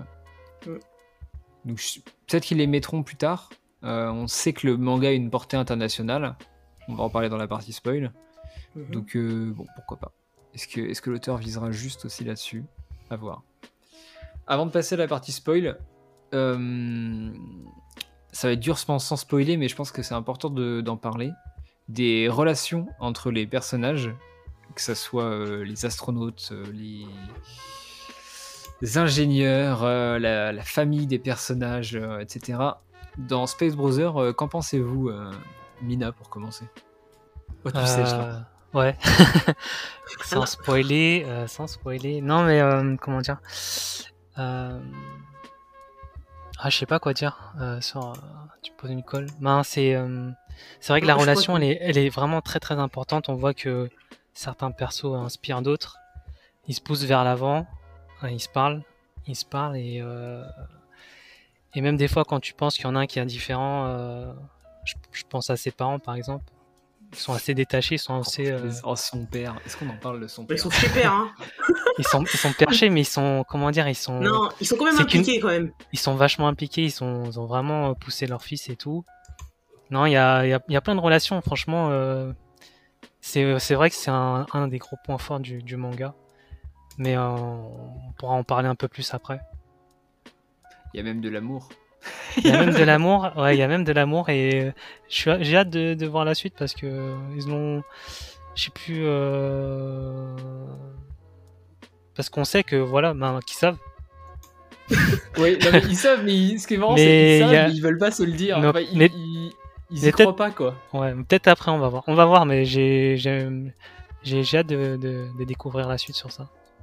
Les gens ont rien compris, hein. Ouais, ouais. Et Non, toi, non, on désolé. va pas Il spoiler. Il y, a, y a de la romance entre guillemets, mais euh, Ouais, voilà. Ouais. en fait, c'est plus de, la romance qu'elle a pour euh, amener de l'humour que pour Ouais. être réellement pris au sérieux. Mais c'est franchement, c'est excessivement drôle. Enfin, les, les parties, euh, les parties romance, ça vraiment. euh, déjà, elles sortent de nulle part. Et euh, le coup de l'avion, ça m'a Ouais. ça ça vraiment Mais, fait euh. Même, même hors romance, euh, euh, le manga il est super drôle. Hein, ça, c'est, c'est, c'est, c'est trop marrant. Ben, c'est trop marrant. ouais. Ouais, c'est, c'est même pas forcé quoi. C'est, c'est, c'est, c'est marrant euh, naturellement quoi. Et, euh, et ça c'est un bon, c'est un bon atout aussi. On en a pas parlé, mais Franchement, pour moi, si Jane of Fate Brother, hein. c'est vraiment pour euh, l'aspect humain euh, de tout ce que ça englobe. Encore plus que, que l'histoire, c'est une histoire humaine en fait. Euh, et en plus, là, Space Brothers, c'est pas seulement deux frères, c'est c'est pas eux qui sont mis en avance. En fait, c'est un ensemble de, de personnages qui gravitent autour d'eux et qui ont chacun leur, leur background, leur, leur, leur rêve et tout. On n'est pas concentré uniquement sur les deux, les deux protagonistes, mais, euh, mais également sur ce qui, qui y a autour. Et euh, je trouve que c'est ça la force même de, de ce manga-là, c'est que il y a une construction euh, qui font que il n'y a pas un personnage qui est plus mis en avant. Bon, bien sûr, il y a, il y a Muta et Ibito, mais euh, je sais pas. Moi, ce que j'aime dans, ce- dans, cette, euh, dans ce manga, c'est vraiment euh, l'ensemble de ce que ça propose. Et moi, je trouve qu'il y a une bienveillance qui, qui émane de, de ce manga. Et je me, franchement, c'est un manga où quand je lis, je me sens hyper bien, quoi. Bah, à chaque fin de chaque- tome, euh, je ressens un, un profond bonheur, quoi. Je suis, je suis super content, quoi. Je me sens mieux, je me... Ouais, franchement, euh, C'est de la drogue. Chaque fin de Mais c'est tome, vrai. je- Mais, j'ai mais l'impression alors, de planer de bonheur. Je... C'est Non, mais vraiment, ce c'est- mais ça, Honnêtement, ça me fait, ça me fait vraiment euh, du bien de, de lire ce manga, quoi. C'est... Moi qui a- pile à lire énorme, énorme, énorme. Quand j'ai Space Brother, il fait pas la journée quoi. Dès que je l'achète, il est lu dans l'instant même. Je peux pas laisser de côté parce que chaque lecture, euh, ça me met dans un état, mais euh, soit de bonheur, soit de tristesse, mais je passe par tous les états avec ce manga. Euh, honnêtement, euh, je vais le dire honnêtement, ça m'est déjà arrivé de pleurer pour un passage. Et, et ça, c'est un truc que je peux pas dire pour chaque truc que je lis quoi. Il y a une force, il y a un truc qui se ressent, il y a une bienveillance. Franchement, c'est de la bonne humeur à l'état pur, quoi. C'est optimiste, un- il n'y a, pas de- y a pas de bon et de méchant, c'est vraiment des gens qui, qui- qui- qui collaborent tous ensemble pour un but commun. Et, euh, et franchement, c'est, c'est un- pour moi, c'est, euh, c'est, c'est de la fraîcheur euh, dans, dans tout ce que ça procure, quoi. C'est un déstressant, hein. on va pas se mentir. hein. clairement. Clairement, hein. C'est un des rares mangas où quand, quand je l'ouvre, je pense à rien. Je suis dedans. Et euh, malgré le fait que ça soit juste... euh, bah, c'est c'est très slice of life. hein. Mais malgré Ouais. le fait que ça soit très... euh, voilà, tranche de vie, juste des gens qui, qui parlent entre eux, qui sont en mode... Bah, qui parlent, qui font des blagues et qui kiffent ensemble. Bah, en fait, euh, voilà, ça me met bien. Alors, c'est peut-être aussi le, le- le côté tranche de vie, parce que quand j'y, quand j'y pense, tous les tranches de vie que moi je lis, que ça soit euh, euh, Yotsuba, Beck, euh, Space Brother, est-ce qu'il y en a d'autres qui me viennent en- à l'esprit là? Je me retourne. Blue Giant, etc. Mais à chaque fois, je suis. bah, je, je sors de ces lectures et voilà, je suis, je suis heureux. Je suis refait, quoi. Prêt à Bah, attaquer tu sais la que tu vas passer un bon moment, en fait. Ouais, c'est ça. Puis après, Après, la c'est. Slice of Life, mais quand même, il y, a- il y a des arcs où il se passe toujours quelque chose de différent. Là, dans un premier temps, c'est, euh, le- l'examen pour être euh, ast- Ah oui. astronaute. Et après, c'est euh, la mission spatiale. Ensuite, c'est. euh, bah, après, je, je vais spoiler, mais euh, il y aura d'autres, ben, d'autres arcs différents. Qui, et c'est toujours différent dans, dans, ce que, dans ce qui est raconté. Euh, et, euh, et on s'ennuie jamais aussi. On s'ennuie jamais. Bah, c'est surtout que tu ensuite, tu, avec, euh, bah, du coup, comme on, on rencontre Muta qui est dans, dans les premiers tomes, il veut devenir astronaute, donc, donc tu suis en fait sa progression. Et en fait, t'as envie qu'il réussisse, quoi. Après, on, on- Euh, on l'a pas dit parce que on l'a pas dit aussi, c'est que son frère Ibito, il est déjà astronaute et lui, il, il veut devenir astronaute. Donc euh, il y aura y aura une partie avec Muta où où il veut, euh, on voit son parcours pour de- pour le devenir et une deuxième partie où c'est Ibito qui, euh, bah, on voit son sa mission, sa mission lunaire et, euh, et franchement ça ça bien le bien le manga. C'est vrai que ça fait, mais ça fait deux aspects. Un qui veut devenir astronaute, un qui l'est déjà. Donc on- t'as deux visions de la chose. C'est très intéressant, quoi. Magnifique. Voilà, lisez Space Brother. Euh, c'est c'est incroyable. Tous les tomes sont encore disponibles actuellement en France. Pas Ouais. pour longtemps. Pas pour Euh, longtemps. malheureusement, voilà. Alors, je pense qu'à à 50 minutes de podcast, Pika n'écoute déjà plus. Mais euh, c'est Pika, donc les tomes ne vont pas rester disponibles très longtemps. Voilà, c'est-à-dire que si tu n'es pas à l'attaque des titans ou Blue Lock et que tu es chez Pika, tu disparais. Donc, profitez-en tant que Ouais. c'est disponible. Franchement, euh, j'avais regardé sur euh, l'application euh, Manga Collect là, et j'ai vu entre le premier et le dernier tome, euh, il y avait euh, 90% de lecteurs en moins quoi. Mais alors ça, moi j'avais regardé aussi. Et en fait, euh, ça stagne, mais à partir très rapidement. On perd beaucoup de lecteurs sur les trois premiers ou les quatre premiers tomes, et après ça reste euh, stagnant sur Constant. 40. Ce qui est très rare pour être notifié. Ouais, les Donc, fans ils restent fans toujours, quoi. euh, Ouais, c'est ça. Bah. C'est-à-dire que quand t'accroches, c'est bon, c'est t'es parti quoi. Voilà. Donc, euh, Bah, mais typiquement, quand Pika va arrêter de, ben, de, de sortir les tomes, enfin quand la série sera terminée, les gens ils vont galérer à vouloir les retrouver en fait ces tomes. Vrai. va un hashtag euh, libérer Space Brother. Mais ils sont, sont super rares en occasion, hein. même euh, les gens qui veulent le lire, euh, le trouver en occasion c'est super dur quoi. Après, comme vous dites, c'est gage de qualité. Ces gens Bah, qui en vendent pas. bah, c'est comme Blue Giant, hein, je je les trouve pas en occasion. Je, je veux, je veux les prendre mais je les trouve pas parce que les gens, voilà, je pense qu'ils aiment bien, ils veulent pas les. Moi lire. j'en vois des Kingdom en occasion, hein. Ah bah ça c'est pas si c'est pas, c'est pas normal. C'est mon avis c'est pas normal ça. Ah bon, hein Kingdom en occasion. C'est quoi la prochaine étape? Non mais où on est là? Tu vois, tu vois, mon avis pour Kingdom en occasion, c'est que c'est des gens qui les ont achetés, euh, qui étaient pas, qui étaient pas prêts pour cette aventure. Tu vois, ça doit être des, des gens qui lisent le manga depuis quelques mois et qui se sont dit tout le monde parle de Kingdom, je vais l'acheter, on verra. Et euh, ils sont cons comme leurs pieds et ils Ouais. revendent. Voilà. On va retourner à Naruto, quoi. C'est ça? Voilà, exactement. D'ailleurs, en parlant de Naruto, si vous aimez euh, l'examen Chunin, il y a un examen Chunin dans Space Brother et il y a un tournoi. Donc, n'hésitez pas à lire, Space Brother, ça vous rappellera les grandes heures du petit ninja euh, aux cheveux blonds. On peut pas, est-ce qu'on passerait pas à la partie spoil là, pour, Let's euh, une petite demi-heure de spoil où on peut euh, déverser notre amour en citant des noms et des situations. Ouais, allez. Ouais. Ça vous tente? Let's go voilà. Donc pour ceux qui n'ont pas lu le manga, vous pouvez euh, mettre en pause, télécharger l'épisode, aller vous acheter les 40 tomes, lire les 40 tomes, écouter la fin de l'épisode. Logiquement, c'est le cheminement euh, le voilà, logique. D'ailleurs, je remercie les nombreux euh, abonnés Instagram entre autres et euh, Twitter qui me disent très régulièrement qu'ils achètent les tomes euh, grâce à moi.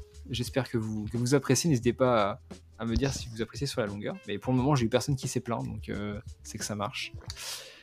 Et on va passer à la partie Bah, N'hésitez pas à rejoindre. On a une communauté sur Twitter, euh, Space Brother. N'hésitez pas à nous rejoindre. Exactement, je mettrai le lien dans la description. On a alors comment ça s'appelle sur Twitter? C'est l'onglet communauté? Communauté, exactement. Voilà, Mina, Mina nous fait des quiz euh, Space Exactement. Qui sont euh, qui sont très intéressants parce que bah, mine de rien, même en kiffant la série, il y a des questions je les avais pas. Parce Ouais, que c'est c'était dur. hein. Bah alors j'ai compté. T'avais t'as mis combien? 40 questions? Ouais. Je crois que j'en ai eu 31 sur 40. 31, c'est pas mal. Ouais, il y en a, euh, il y en a, j'avoue, j'étais en mode euh, combien de poils sur le crâne, page 40 euh, du tome 8, euh, le perso machin? Ah, je... c'est quoi ça encore? Donc, bref, il exagère, hein, il exagère, hein, j'ai pas fait ça. Non, les questions étaient cool en vrai. Je me suis amusé, puis ça, ça rappelle des souvenirs, les questions, tu vois. Le mo- le moment avec Babou, j'étais en mode Babou Babou, voilà. Et j'ai vu que Ouais. quelqu'un avait répondu Labou, et ça, c'est intolérable. j'espère que tu as, j'espère que tu as les noms et que tu J'ai pas les noms, bah non, euh, j'aurais fait sur un Instagram, euh, j'aurais eu les noms, mais là j'ai pas les noms. euh. C'est pas moi. Je sais- J'espère. Je sais pas, ouais, j'ai rigolé quand j'ai vu ça aussi. euh. Le mec, il a rien compris. Il a rien compris au manga, quoi. Qui- Peut-être qu'il lit en, en, en Scantrad et qu'en Scantrad, ils disent Labou et pas Babou. Possible. Ah, cas, il doit être banni également de, de- Bref, on a une communauté Space Brother Ouais, sur Twitter. pas à venir. On parle entre nous, voilà. Et euh, pour tous les autres qui vont quitter ce podcast, n'hésitez pas à suivre donc, de case en case sur les réseaux. On passe maintenant à la partie spoiler. Euh, pourquoi Serika est le meilleur personnage de Space Brother vous avez, euh, vous, avez, vous avez 30 minutes. Non, j'aime trop Serika. Bah, dit. elle a un joli objectif, quoi. C'est. euh, Ah, franchement, ouais. Bah, Donc, vous dit voilà. que Serika, c'est de trouver une- euh, un remède à. Bah, on peut. on peut- on peut Ouais, spoiler, voilà, hein. voilà. Et mon objectif à moi, c'est de trouver une Serika. Donc si vous êtes Serika, n'hésitez pas. Mes réseaux sont ouverts, mes DM sont ouverts. Euh, J'ai de l'argent pour payer le gaz cet hiver. Donc voilà, n'hésitez pas, venez. On est bien. Tu disais, oui, donc Serika, son but, c'est de faire des recherches pour la maladie de Charcot. Non, si, Exactement. ça. On spoil, mais en fait, le, le père de Serika est, bah, a été victime. Enfin, il a, il a eu la maladie de Charcot. Donc, euh, elle a pu voir toute la dégénérescence de son père. Ce qui l'a motivé à faire des études de médecine. Et maintenant, elle veut devenir astronaute pour pouvoir faire des tests dans l'ISS et pour trouver un remède à cette maladie. Maladie qui d'ailleurs va toucher euh, la mentor, l'exemple, que dis-je l'idole, le... le- Enfin, quelqu'un qui est Bah, extrêmement personne, important euh, pour nos deux frères, la personne qui les a formés à l'espace, qui les a... euh, J'ai un peu l'impression qu'elle a eu ce rôle de, de grand-mère. Vous savez, qui vient vous chercher après les cours pendant que vos parents bossent, avec qui vous découvrez, euh, je sais pas moi, le tricot, euh, et euh, bah, dans le cas de Sharon, la musique, etc. Ouais. J'ai l'impression qu'elle a eu ce rôle-là pour... euh, Bah, un vrai mentor, quoi, en fait. Ouais. Bah, c'est c'est le sensei, hein, on va dire. C'est le sensei euh, du manga. voilà. Naruto. Il faut, faut rappeler que Jiraiya. euh, elle a un observatoire qu'elle a ouvert avec son mari, qu'elle a perdu entre, entre temps. Et euh, comme elle n'a pas d'enfants, euh, Muta et Ibito, c'était euh, des enfants que- qu'elle a, ja- qu'elle a jamais eu, quoi. Ouais, elle leur a appris plein de choses. La passion de la Exactement. musique, du, trom- du de la trompette pour euh, Muta. Et Ibito, euh, il fait quoi? Il fait de la Guitare. Il la fait, guitare. voilà. Guitare. Il fait. euh, bon, c'est. Moi, ça m'a fait, ça m'a fait plaisir parce que bah forcément, je me reconnais un peu dans dans cette pratique d'Ibito, la 96, la guitare, tout ça, on reste dans le thème. Quelle coïncidence incroyable. que c'est quand même bizarre. ça. Et en Heureusement plus, je j'ai faisais pas des- allé euh, le jour euh, que Loïc. hein. Où est-ce que je faisais de la guitare quand j'étais jeune? Chez ma grand-mère, voilà. Vous l'avez vu juste. Bon, elle avait pas de télescope, mais elle m'en a offert. s'appelait hein, pour Sharon? Non, non, voilà. Mais euh, et ma grand-mère est aussi, euh, alors anecdote perso, mais a aussi une maladie, euh, pas pas celle de Charcot, mais quelque chose d'autre. Donc forcément, moi, ça m'a, Touché. ça voilà, ça m'a touché et j'avoue que Sharon, alors, je, on va pas se mentir, elle finira pas le manga. Je pense pas qu'ils vont trouver de de remède. En tout cas, ça serait, c'est un manga qui est très réaliste. On, on- on voit qu'elle a réussi à synthétiser la protéine, la protéine donc qui permettra les recherches par rapport à cette maladie. Maintenant, on le sait, c'est un manga qui est réaliste. Dans la réalité, les euh, maladies comme ça, dégénératives, etc., c'est très très dur à soigner. On, a, on met des dizaines et des dizaines d'années à trouver euh, des médicaments pour ralentir en fait la maladie, mais on n'arrive pas à l'arrêter. Donc je pense que Sharon ne finira pas le manga. Je pense que le, mang- le moment où elle disparaîtra, Oh, ça va mort. être Non, c'est mort là. des torrents de larmes. C'est vrai qu'on n'a Euh. pas eu de moment dramatique euh, dans ce manga. Ah si, euh, quand même. Ah, bah, si. dramatique. Oh, lo, lo, lo, Ah, lo. si, Attends, si, Brian, raconte attends, la lune là. Oui, mais, mais il était déjà. Non, mais c'est pas. Comment dire il est- Dans l'histoire, il est, il est déjà, il est déjà mort. Oui, il est déjà mort, décédé. Genre, on n'a on n'a pas eu le temps de s'attacher à un perso et ben, on n'a pas eu euh, de, de décès. euh, su- ben, euh, Ah oui, d'un personnage qui était vivant, enfin. euh, Ouais, ben, genre le, mort. euh, genre euh, le pote d'enfance, tu vois, le pote d'enfance de, de Pico et de Vince et tout. euh, tu vois, c'est c'est des morts mais du passé, quoi. C'est- On n'a pas eu de mort de personnage qu'on a qu'on a découvert au début de l'histoire, quoi. Il n'y a pas eu de, de gros drame où, où avec Ibito, sa mission, où c'était chaud avec avec Da- Damien.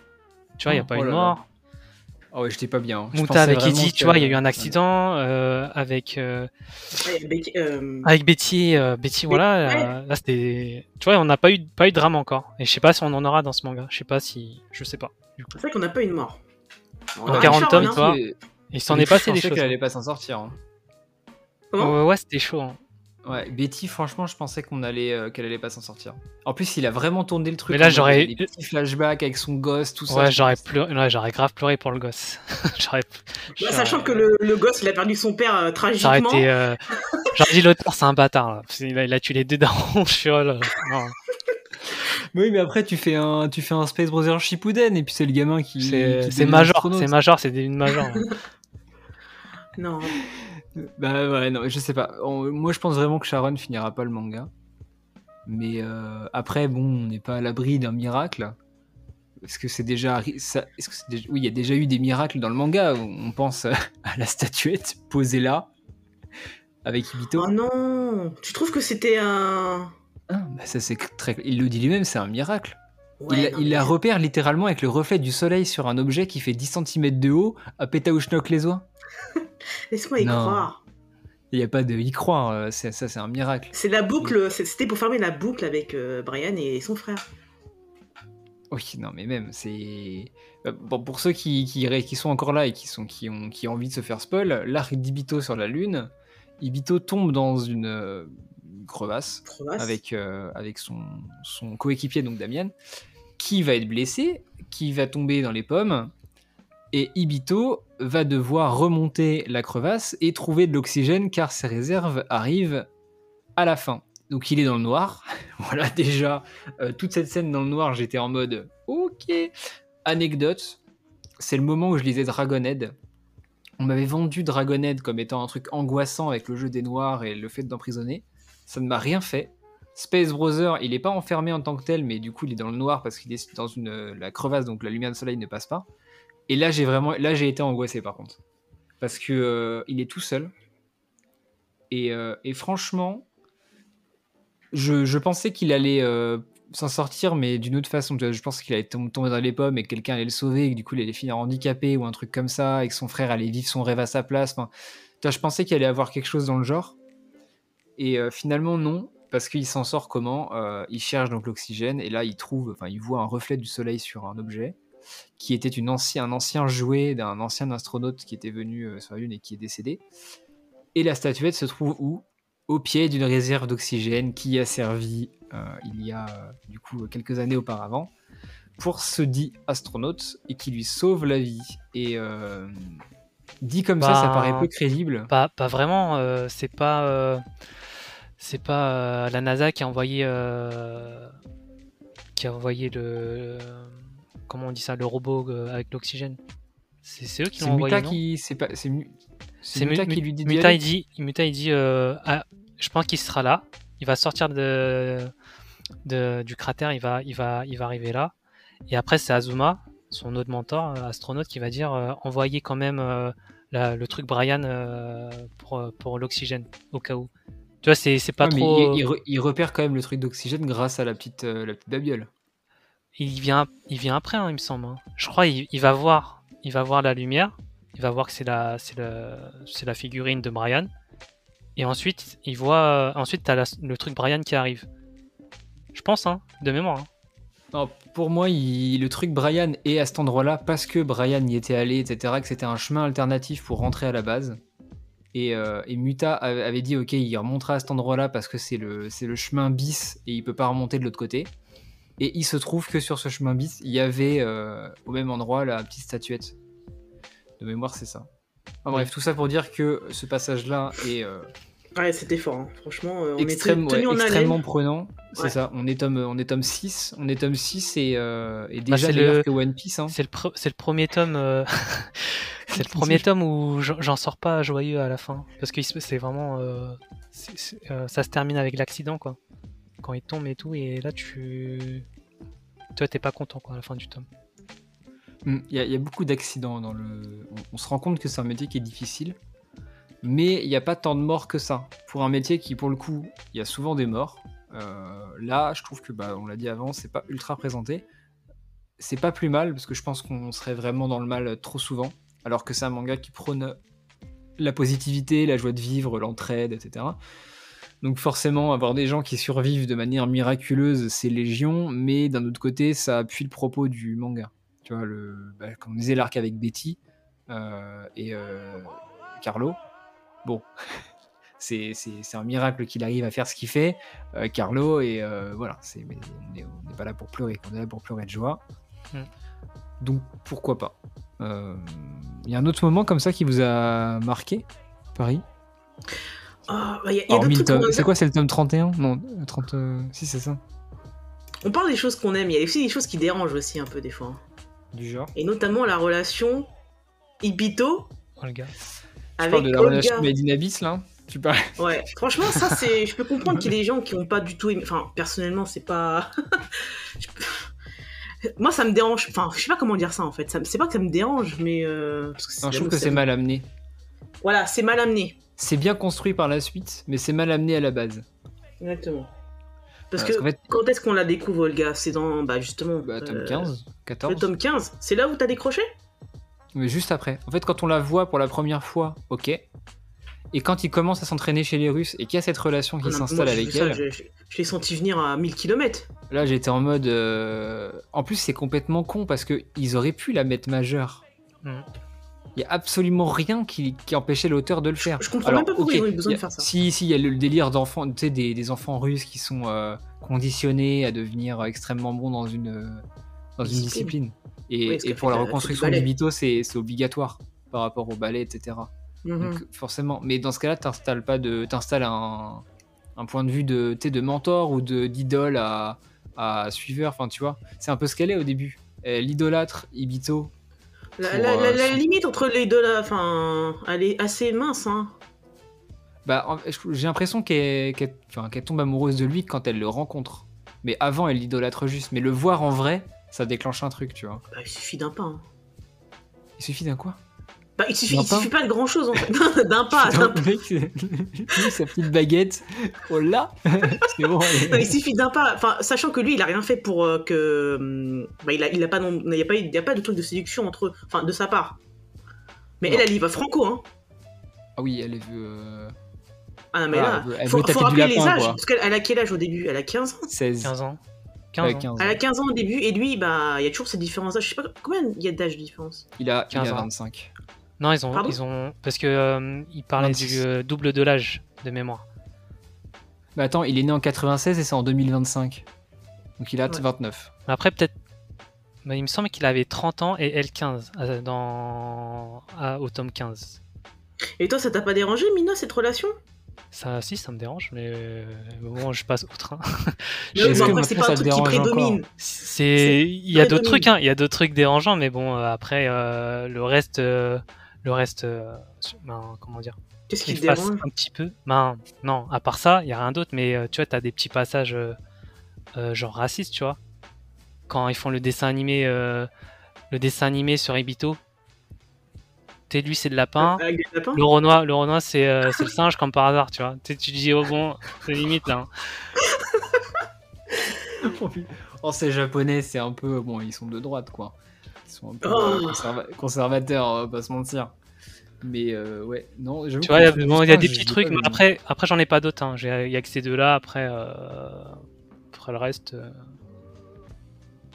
après le Bah, reste, pour en va. revenir à leur relation, je trouve que le truc qui a fait que j'ai quand même continué, c'est le fait qu'Ibito, ils lui disent Bah, enfin, nique ta mère, t'as 15 ans, quoi. Tu vois il, il lui dit stop. Et elle, elle lui fait des, des gigas avances. Elle lui offre le, le- le bracelet ou le collier, je sais plus.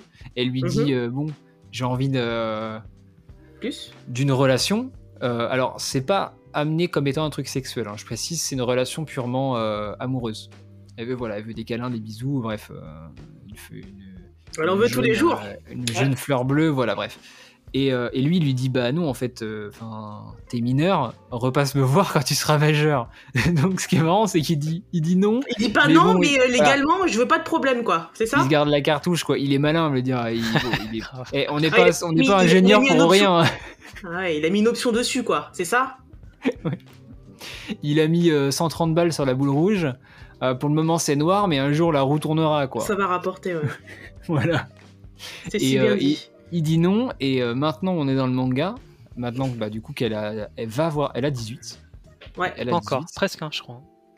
Non, je crois qu'elle a parce qu'ils se sont revus et il lui a dit on peut commencer à, à se fréquenter et voir euh, ce qui se passe, mais pas, ils sont pas encore en couple ou quoi. hein. C'est juste en mode bah on va aller, on va se faire une bouffe, on va voilà, on va discuter, on peut discuter peut-être quoi. Mais euh, il- maintenant en tout cas il est plus fermé, il est plus en mode non Ah bah oui. et euh, mais il a toujours le physique d'un mec de 30 et elle a toujours le physique d'une nana de 15. Enfin, elle pardon, c'est pas qu'elle a le physique d'une nana de 15, mais c'est qu'elle ressemble au personnage qu'elle était quand elle avait 15 ans. C'est plutôt ça. Même si elle paraissait déjà plus vieille en ayant 15 ans. D'ailleurs, ça c'est marrant parce que d'habitude, les japonais, euh, les nanas, elles ont 18 ans, elles en paraissent 10. Et là, c'est l'inverse. Elle en a 15, elle en paraît 20. Hmm. Donc, Oh, euh, t'inquiète pas, quand elle aura 20, elle en paraîtra 50, hein. c'est les, c'est les meufs de l'Est. Hein. c'est quoi ça? Même si on les connaît, ça. Non, mais attends, mais de case en case, euh, podcast raciste, ça y est C'est la vérité On a dépassé les bornes là Et c'est moi qui dis ça en plus. Et Ibito, il vieillira pas, c'est ça À 50 ans, il en paraîtra encore 30. Bah, c'est un asiatique. Remarque, c'est un asiatique, mais il a quand même une tronche de- d'européen. hein. Ouais. Les traits sont pas pas très, asia- les traits sont pas Enfin, très euh, asiatiques. C'est un beau blond, cheveux naturels. Ouais, cheveux naturels à ce qui paraît. Hein. Petite crête, typique, tout ça. Beau gosse, quoi. Il est prêt pour aller en boîte. Vraiment. Donc, ouais, cette relation, bah, moi, c'est ce qui m'avait fait plus ou moins stopper. Et finalement, j'ai repris après. Peut-être aussi le, le côté reconstruction de Ibito qui m'avait saoulé. Mais non, Euh, bah, enfin, c'est pas sa reconstruction en elle-même, mais Bah, le le, fait qu'il aille traumatisme, en c'est pas Russie- grand chose. je pense que c'est le fait qu'il aille en Russie. J'ai pas d'affect pour la Russie en tant que pays et dans les œuvres que je suis. Je, je suis pas. euh, c'est pas un pays que j'aime voir, tu vois. Hmm. Genre. euh, Pourtant, comme c'est là une grande nation de, de l'espace, c'était obligé qu'il y aille. S'il voulait Oui. reprendre. euh, Mais là, il vit, il vit en Russie, genre, voilà, il va faire ses courses, il va acheter un chapeau de cow-boy, il va à la piscine, enfin, voilà quoi. Je veux dire, si, si, ils se déguisent, ils ont des déguisements pour. euh, avant de remettre le casque, rappelle-toi, il achète un truc de cow-boy et tout. Ouais. Mais en Après, fait, c'était une façon aussi de montrer un peu le côté russe et euh, des missions. euh, Bah, il fallait un lien pour le tome 40. Ah, forcément. Voilà, on spoil, hein, le tome 40, Ah, il y a peut-être, il y en a peut-être pas beaucoup à l'avoir lu, mais en tout cas, bon, si vous l'avez lu, vous faites partie de, de l'élite de la nation. Le tome 40, on a euh, une mission de sauvetage sur la Lune qui est une mission internationale. Donc on a les Russes, on a les Japonais, on a les Américains et les Jamaïcains du coup. mais, euh, mais voilà, on a une mission internationale. Le titre prend enfin toute son ampleur.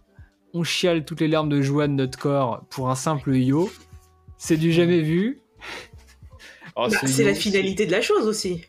Le fait qu'ils se retrouvent euh, comme ça. Bah, c'est vrai que c'est. euh, je me demandais c'est sur quoi ça allait se terminer, ce manga. Est-ce que c'est la, la rencontre des frères euh, sur la Lune ou, ou pas? Moi, je pensais que. Je pensais que ce- ça va finir comme ça, mais non, je pense que. Ben, pour la suite, vous pensez à quoi? Ça, ça- La fin, ce sera. Bah, alors que. Ouais. Bah, il y a plein de trucs qui sont pas terminés. Pour moi, Serika n'a pas continué d'enclencher son arc euh, terrestre avec la, particule, enfin, avec la protéine. Pour moi, il faut qu'elle commence ses recherches. Il faut peut-être pas qu'elle les finisse parce que, bah, comme j'ai dit, ça prendra des dizaines d'années. Ou peut-être sur un chapitre épilogue où on voit qu'elle aurait euh, trouvé un, un, un médoc ou quelque chose pour euh, altérer les effets, ou tu vois, et qu'elle gagne un prix, un, un prix Ouais. Nobel de, de la science, mais tu sais, sur un chapitre épilogue, pourquoi pas. Mais elle n'a pas encore enclenché ce, ce- ce- cet arc narratif-là. Il nous reste l'arc de l'astéroïde. Il y a l'arc de l'astéroïde, ouais, avec Kenji Nita et, et, euh, ouais. Ouais. Kenji et, et Kenji. Nita. Nita et Kenji, ouais, c'est ça. Ils doivent aller sur un astéroïde, donc Armageddon. Euh, Bruce Willis, on y pense. Faire péter l'astéroïde. Voilà, Babou, Babou, on va tous chialer. C'est peut-être lui le premier mort. Bref, ils, Ah, ils doivent aller sur le sur l'astéroïde. Donc eux, euh, eux n'ont pas été euh, astronautes. D'ailleurs, c'est ça que j'avais bien aimé aussi, c'est que même les personnes qui échouent reviennent, tu vois, pour Ils d'autres trucs. rebondissent, ouais. Bah, y, alors, il y en a un autre, il y a. Il y a San, ses oreilles, il a décollé. Là, je... oui, ouais, c'est ça. il y a San, euh, il y a San qui va être euh, premier astronaute. Comment on dit ça? Du privé? Du privé, Il ouais. est ingénieur, ouais, c'est ça. pour Et c'est comme le vieux aussi euh, qui était avec eux pendant les examens là. J'ai oublié son Mais nom. lui, il repart pas dans l'espace. Non, Ouais, mais lui, je- il ouvre sa propre boîte euh, qui Bah, lui, ouais. justement à, à- bah, justement à, l'intervention pour sauver euh, Muta. ISS. Ouais. Mm. Ouais, ou- ouais, ouais, et Muta aussi. C'est ce que j'aime bien, c'est que des personnages qui ont échoué justement dans, dans le fait de devenir astronaute d'une autre manière, ils sont juste détournés de la. Ouais, ils sont impliqués en fait. Et franchement, les voir de, de temps en temps faire un clin d'œil ou quoi, ça, ça fait grave plaisir. Dans le sens qu'ils ont toujours la même passion et d'une moyen, d'un moyen- d'une façon, ils vont se retrouver quoi. Ah bah quand il revient, euh, le, le petit gars avec les oreilles décollées là, euh, j'avoue, ouais, j'étais content. Tu sais que c'est le personnage préféré de- du mangaka en plus. Je Ah bon? bien lui. Ouais. Mais je pense qu'il Parce qu'il va. parce qu'il le trouve vrai en fait, parce que c'est un mec qui vient de la même. Enfin, juste pour resituer, Yasan c'est le mec qui vient de Kyoto, qui a pas sa langue dans sa poche, qui dit tout ce qu'il dit. Et euh, ben, le mangaka, lui, il s'identifie grave à lui, et c'est son, c'est son personnage préféré en fait. Bah, J'espère qu'il va pas le négliger, qu'il va bien, bien euh, ben, faire son, son arc, quoi, entre guillemets. Bah voilà, tu vois, il y a aussi cet arc-là. Donc, euh, c'est l'arc où ils vont aller réparer donc l'ISS, entre autres, enfin, qui vont le maintenir. Il y a l'arc de la- l'astéroïde.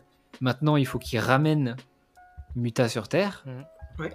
Euh, il faut que le télescope soit pérenne sur le temps. Et euh, il faut, bah, il faut évidemment, il faut les retrouvailles avec Sharon. Et là, là, bon, là, ça va être. euh, Et franchement, le truc le plus bâtard qu'il peut faire, c'est de la faire mourir juste avant. Mais Je non, pense que je m'en remets pas. Je pense que je m'en remets pas. Honnêtement, je ferme le manga, je, je arrête de vivre. Je me mets dans un coin, j'attends. le mec exagère à serait, peine. ce serait, bizarre parce que franchement, pendant 40 tomes, c'est vraiment un manga feel good et. alors, je sais pas, je sais pas comment je réagirais après ça font, si l'auteur fait ça. euh, Ouais, je vais pleurer aussi. hein. Non, mais il le fera pas. Mais voilà, faut qu'il faut qu'il la retrouve. Et euh, faut aussi préparer donc euh, peut-être le l'agrandissement de la base en vue d'un départ éventuel sur Mars. Donc nous on verra pas le départ sur Mars, parce que ça, ça sera pas dans le manga. Mais préparer donc cette euh, future base pour Ah, tu éventuellement un départ que- sur Mars pour un épilogue. Ouais, tu penses qu'il Ah oui. y aura pas de, de passage sur, sur Mars? Enfin, le- Non, la pour mission- moi, le, le manga va se finir sur un plan des deux frères qui vont être dans Ouais. la fusée pour le départ sur Mars, en mode euh, We are Space Brothers.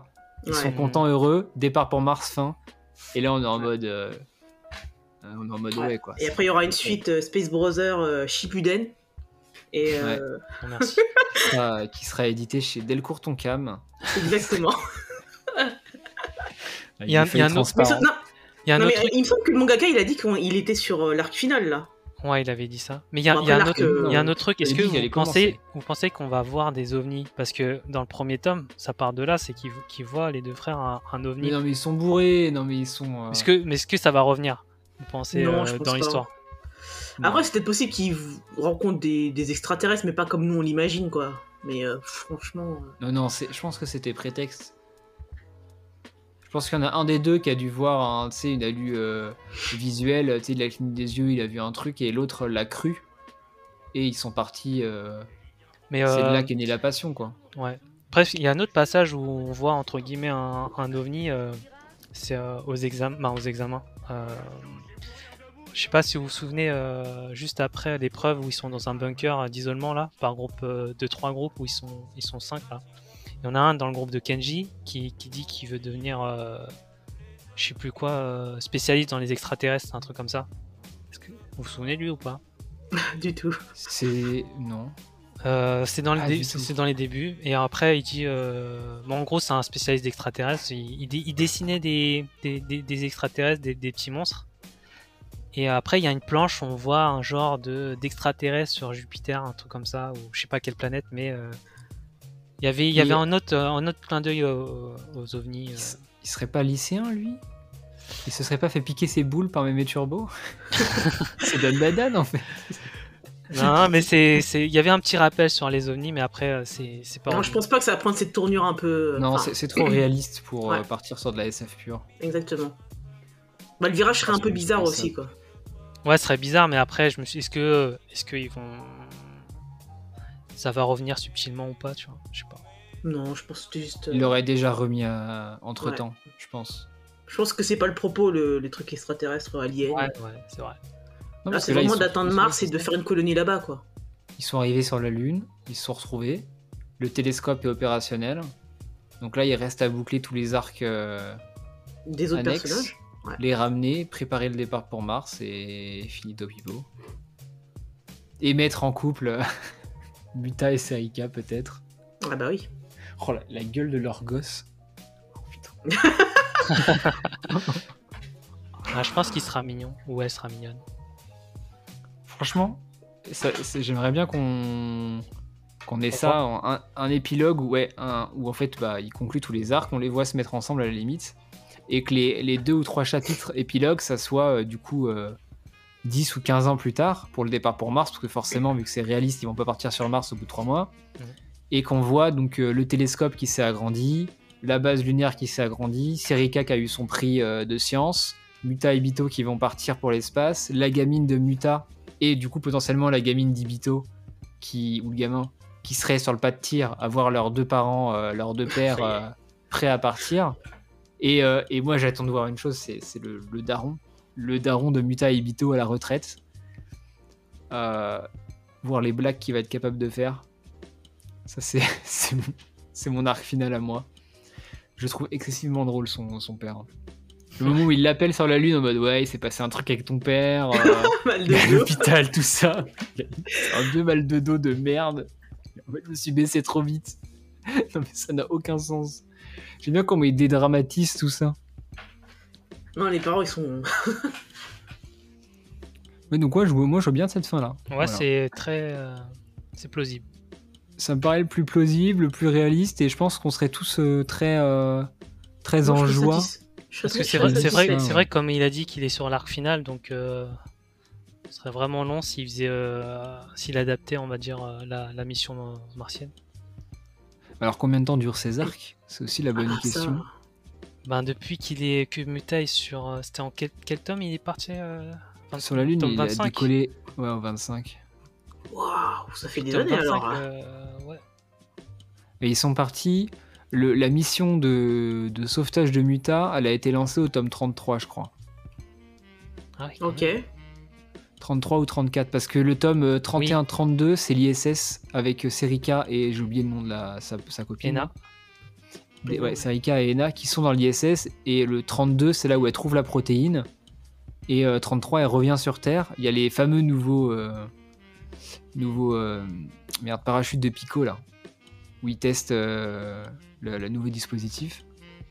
Et après, ils partent en quête de Muta. Hmm. Enfin, non, après, pardon. Il y a le truc de Carlo et de Betty. Ouais. Elle est rapatriée sur Terre au tome 36, Betty. Et à partir du 37, du coup, c'est l'alliance. euh, Enfin, c'est Ibito chez les Russes, euh, etc. quoi. Je crois que c'est à peu près ça, le déroulé. Donc on peut dire que, ouais, un arc, c'est entre 7 et 10 tomes, à peu près. Donc on Ouais, est. euh, je pense que ça va se terminer, ouais, en 40. euh, pff. il est au quoi? Il est au, il est au 44 en, au Japon 45 42. 42 42, ouais. Ouais, donc ça va se finir en 40, entre 45 et 48 tomes, je pense. Ouais. Quelque chose comme ça, donc c'est bientôt la fin. Ah, je sais- le franchement, Morning, c'est. Je sais pas, ce qui quand même, euh, il prend son temps hein, pour, euh, pour euh, tu vois, pour euh, l'opération de, de Betty, tu vois, c'était un tome entier. Un temps entier, ouais. Donc euh, je sais pas, il prend son temps. Alors ça peut, ça peut euh, durer plus. hein. Je, je sais pas comment il voit les choses, mais j'aurais dit. Il reste euh, quand même beaucoup de trucs. Hein. Parce que moi, le, le coup de l'astéroïde là, de Nita et Kenji, je pense que ça va être un au moins deux tomes, hein, facile. hein. Deux tomes, ouais, peut-être. Ouais, deux tomes. Et je vois, euh, bien, je vois bien une mission où ils, ils vont mettre sur l'astéroïde, enfin, ça va leur servir à poser un- une sonde ou un truc qui fera relais avec euh, la base lunaire et la Terre pour envoyer des gens sur Mars. Je vois bien un truc comme ça en fait. Je sais pas. Ouais. Mais euh, ouais, c'est pas, terminé tout de suite, mais bon. Ouais, ça fera pas plus de 50 tomes, je pense. Non, ça c'est sûr. Mais c'est bien pour une, pour une série longue, 50 tomes, c'est pas mal. D'ailleurs, Ouais. euh, c'est un bon investissement. hein, c'est pas... Déjà, on est sûr que ça se revende, si jamais on n'aime plus. Mais en plus, euh, on est sûr de relire, quoi, vu qu'on aime tous. Franchement, euh, j'ai franchement, pff, quand je les ai relus, euh, je Ah, moi, c'est prévu, quoi. moi. Moi, c'est prévu, hein. Franchement, je vais les relire et je pense que ça se lit d'une traite. Ah, J'ai tellement pris dans le récit que, même si je connais l'histoire, hein. Ouais, faut, faut voir. Euh, vous avez un perso préf? Perso préféré, arrêter de parler. euh. Bah, moi, c'est basique, hein, c'est mutin, il me fait trop rire. Il me fait trop rire. Il est.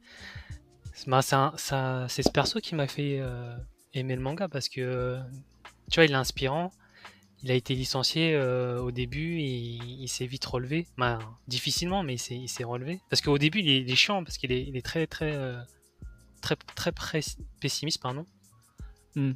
Avec son, son délire de, de malédiction euh, parce qu'il est né le, le jour où de la fête, des fêtes de baseball, je sais plus quoi là. Et puis la, la, la- l'indienne là qui lui prédit, euh, Ouais. Ah oui. ça a pas aidé, je pense. hein. Et euh, mais après, euh, on voit qu'il a un bon entourage. Il a été poussé par ses parents, par euh, son frère. Et, euh, et, euh, et après, il a, il a un peu renversé la tendance. Il était euh, toujours positif après. Toujours lui qui remontait le moral à, à son équipage ou, euh, ou à Ibito quand il était, euh, il était mal et tout. Et j'ai bien aimé son évolution comparé au début. Et, euh, et en plus, voilà. Et je l'ai déjà dit, mais il est trop drôle aussi. Trop, trop, trop, trop drôle. Donc, euh, ouais, lui, je l'aime bien. Et hors perso principal, euh, ben, Carlo et Serica, on va dire.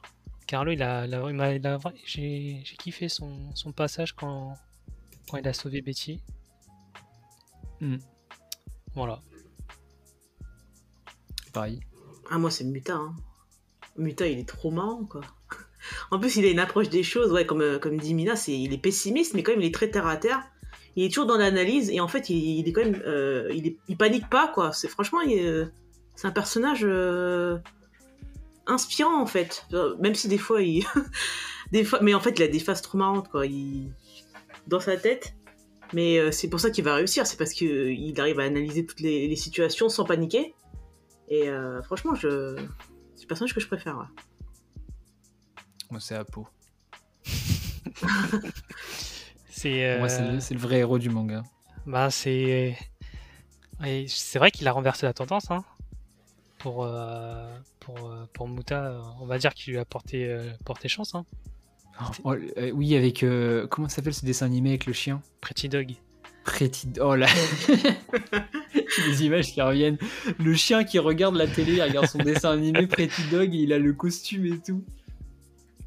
Ça- Mascotte. J'essaie de faire, J'essaie de faire faire ça à mon lapin, mais euh, elle, elle a pas l'air. euh, Pourtant, je lui mets des, des trucs de lapine, tu vois. Ah, ton lapin, tu peux le faire euh, de la tenue d'a- d'astronaute pour que ce soit comme, euh, comme le. Comme euh, Ibito, ouais. Ibito. Je, connais, là. je me souviens plus de son perso euh, lapin, mais. Bah, c'est, je crois que c'est Mister Mister Ibito. Ah, quand même, attends, c'est, il est sur le tote bag que je vous ai fait là. Non, euh, moi j'ai Paris. Qu'à Paris. hein. Moi je l'ai et euh, si vous me voyez dans la rue, n'hésitez pas à venir me voir. Personne ne voit à quoi tu ressembles.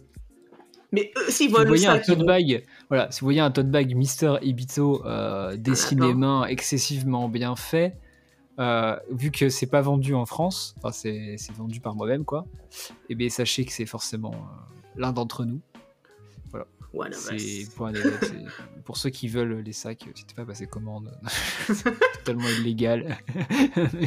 J'exploite euh, une, licence qui ne m'appartient pas. J'exploite rien, je les revends pas, c'est, voilà, je fais des dons quoi. On est des Des fans. dons, puis, ouais, je fais des dons, les gens me font des dons, tout le monde est content quoi. J'ai fait un don. Voilà, t'as fait un don pour la charité, euh, un don pour le, pour le podcast. C'est bien. Non. Euh, non, en perso, en perso. J'y pense là de, de Apo. Mais c'est complètement con en fait de la part d'Ibito d'avoir adopté un chien. Le mec il se barre dans l'espace et il était censé avoir personne chez lui. Il voulait, il voulait le mettre où? Euh, T'as pas tort. hein. Pas- parce que c'est Muta qui le récupère, mais Muta il le récupère en mode. euh, il le récupère parce qu'il arrive à, à Houston quoi. Bah, de toute façon, il finit euh, chez les parents après. ouais, il finit chez les parents. Il finit chez les parents. Ouais, de- mais est-ce que les parents regardent Pretty Dog avec, avec Apo Mais ils regardent que les trucs chelous, les parents là. C'est vrai que leur vieux. ouais. Non, mais c'est vrai qu'il a acheté le chien et. Ouais. Ouais, je sais pas, il se sentait peut-être seul, il avait besoin d'un compagnon, mais c'est vrai que il a négligé euh, sa mission. euh, Bah, il a oublié qu'il avait une mission spatiale, quoi. J'avoue. J'avoue, c'est pas mal. Hein. ouais. Bon, ça va, c'est un animal. Il y a bien des gens qui ont des familles. Hein. Et ça se trouve, il comptait l'emmener avec lui. Le Parce qu'il y a une couverture où il y a Apo avec un truc d'astronaute. Peut-être qu'il comptait l'emmener avec lui sur l'espace et le promener sur la Lune. Qui sait un pas. jour. Bah, peut-être. Hein. Bah, écoute, Les pilotes- si t'arrives à faire les- une colonie euh, sur Mars, peut-être que. il L'épilogue sera en question. Ah, maintenant il sera mort. euh, il... il s'habille pas longtemps. Ouais, je- Ah bah, bah super. oui, Apo, euh, Apo, je pense qu'il. Si, dans l'épilogue, on le verra pas. Si on le voit dans les, si on le voit dans l'épilogue, c'est que l'épilogue est très euh, rapproché en termes de date de la fin du manga, quoi. Ouais, c'est vrai.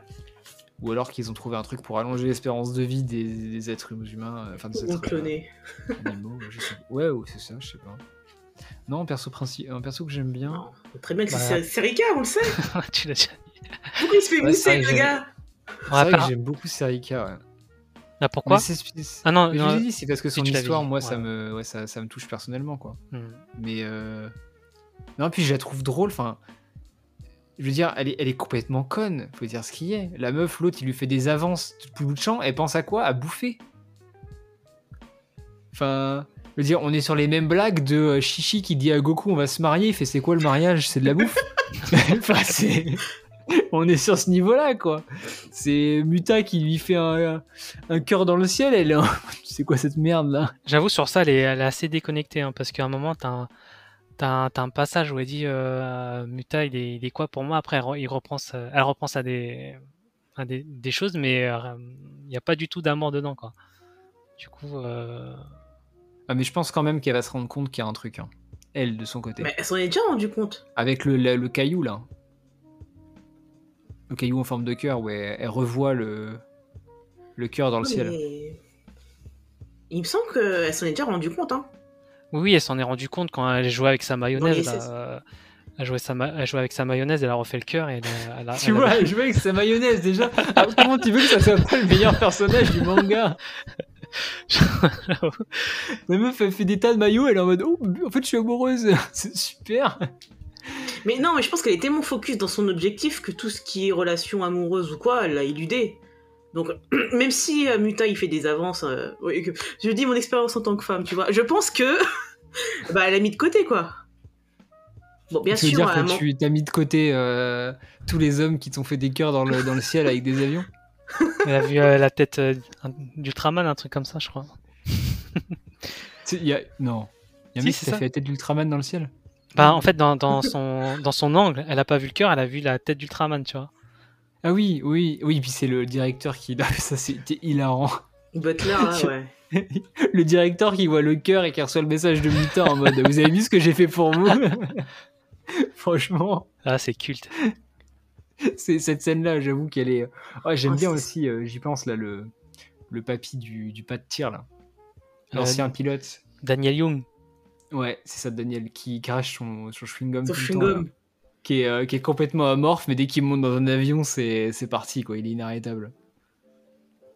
J'aime bien celui-là. Ouais, non, mais de toute façon, tous les personnages sont même. Ouais, franchement, En fait, tous il y les persos. euh, Tous les Si, personnages y a sont un- adorables, hein. Il y a qu'un perso que j'aime pas, c'était le remplaçant de Carlo. Euh, Bah après, il a été fait pour qu'on l'apprécie. Ah pas. oui, oh non, Un peu antipathique, là merde là. Ouais, moche, moche. Moche. Ouais, mais il était moche.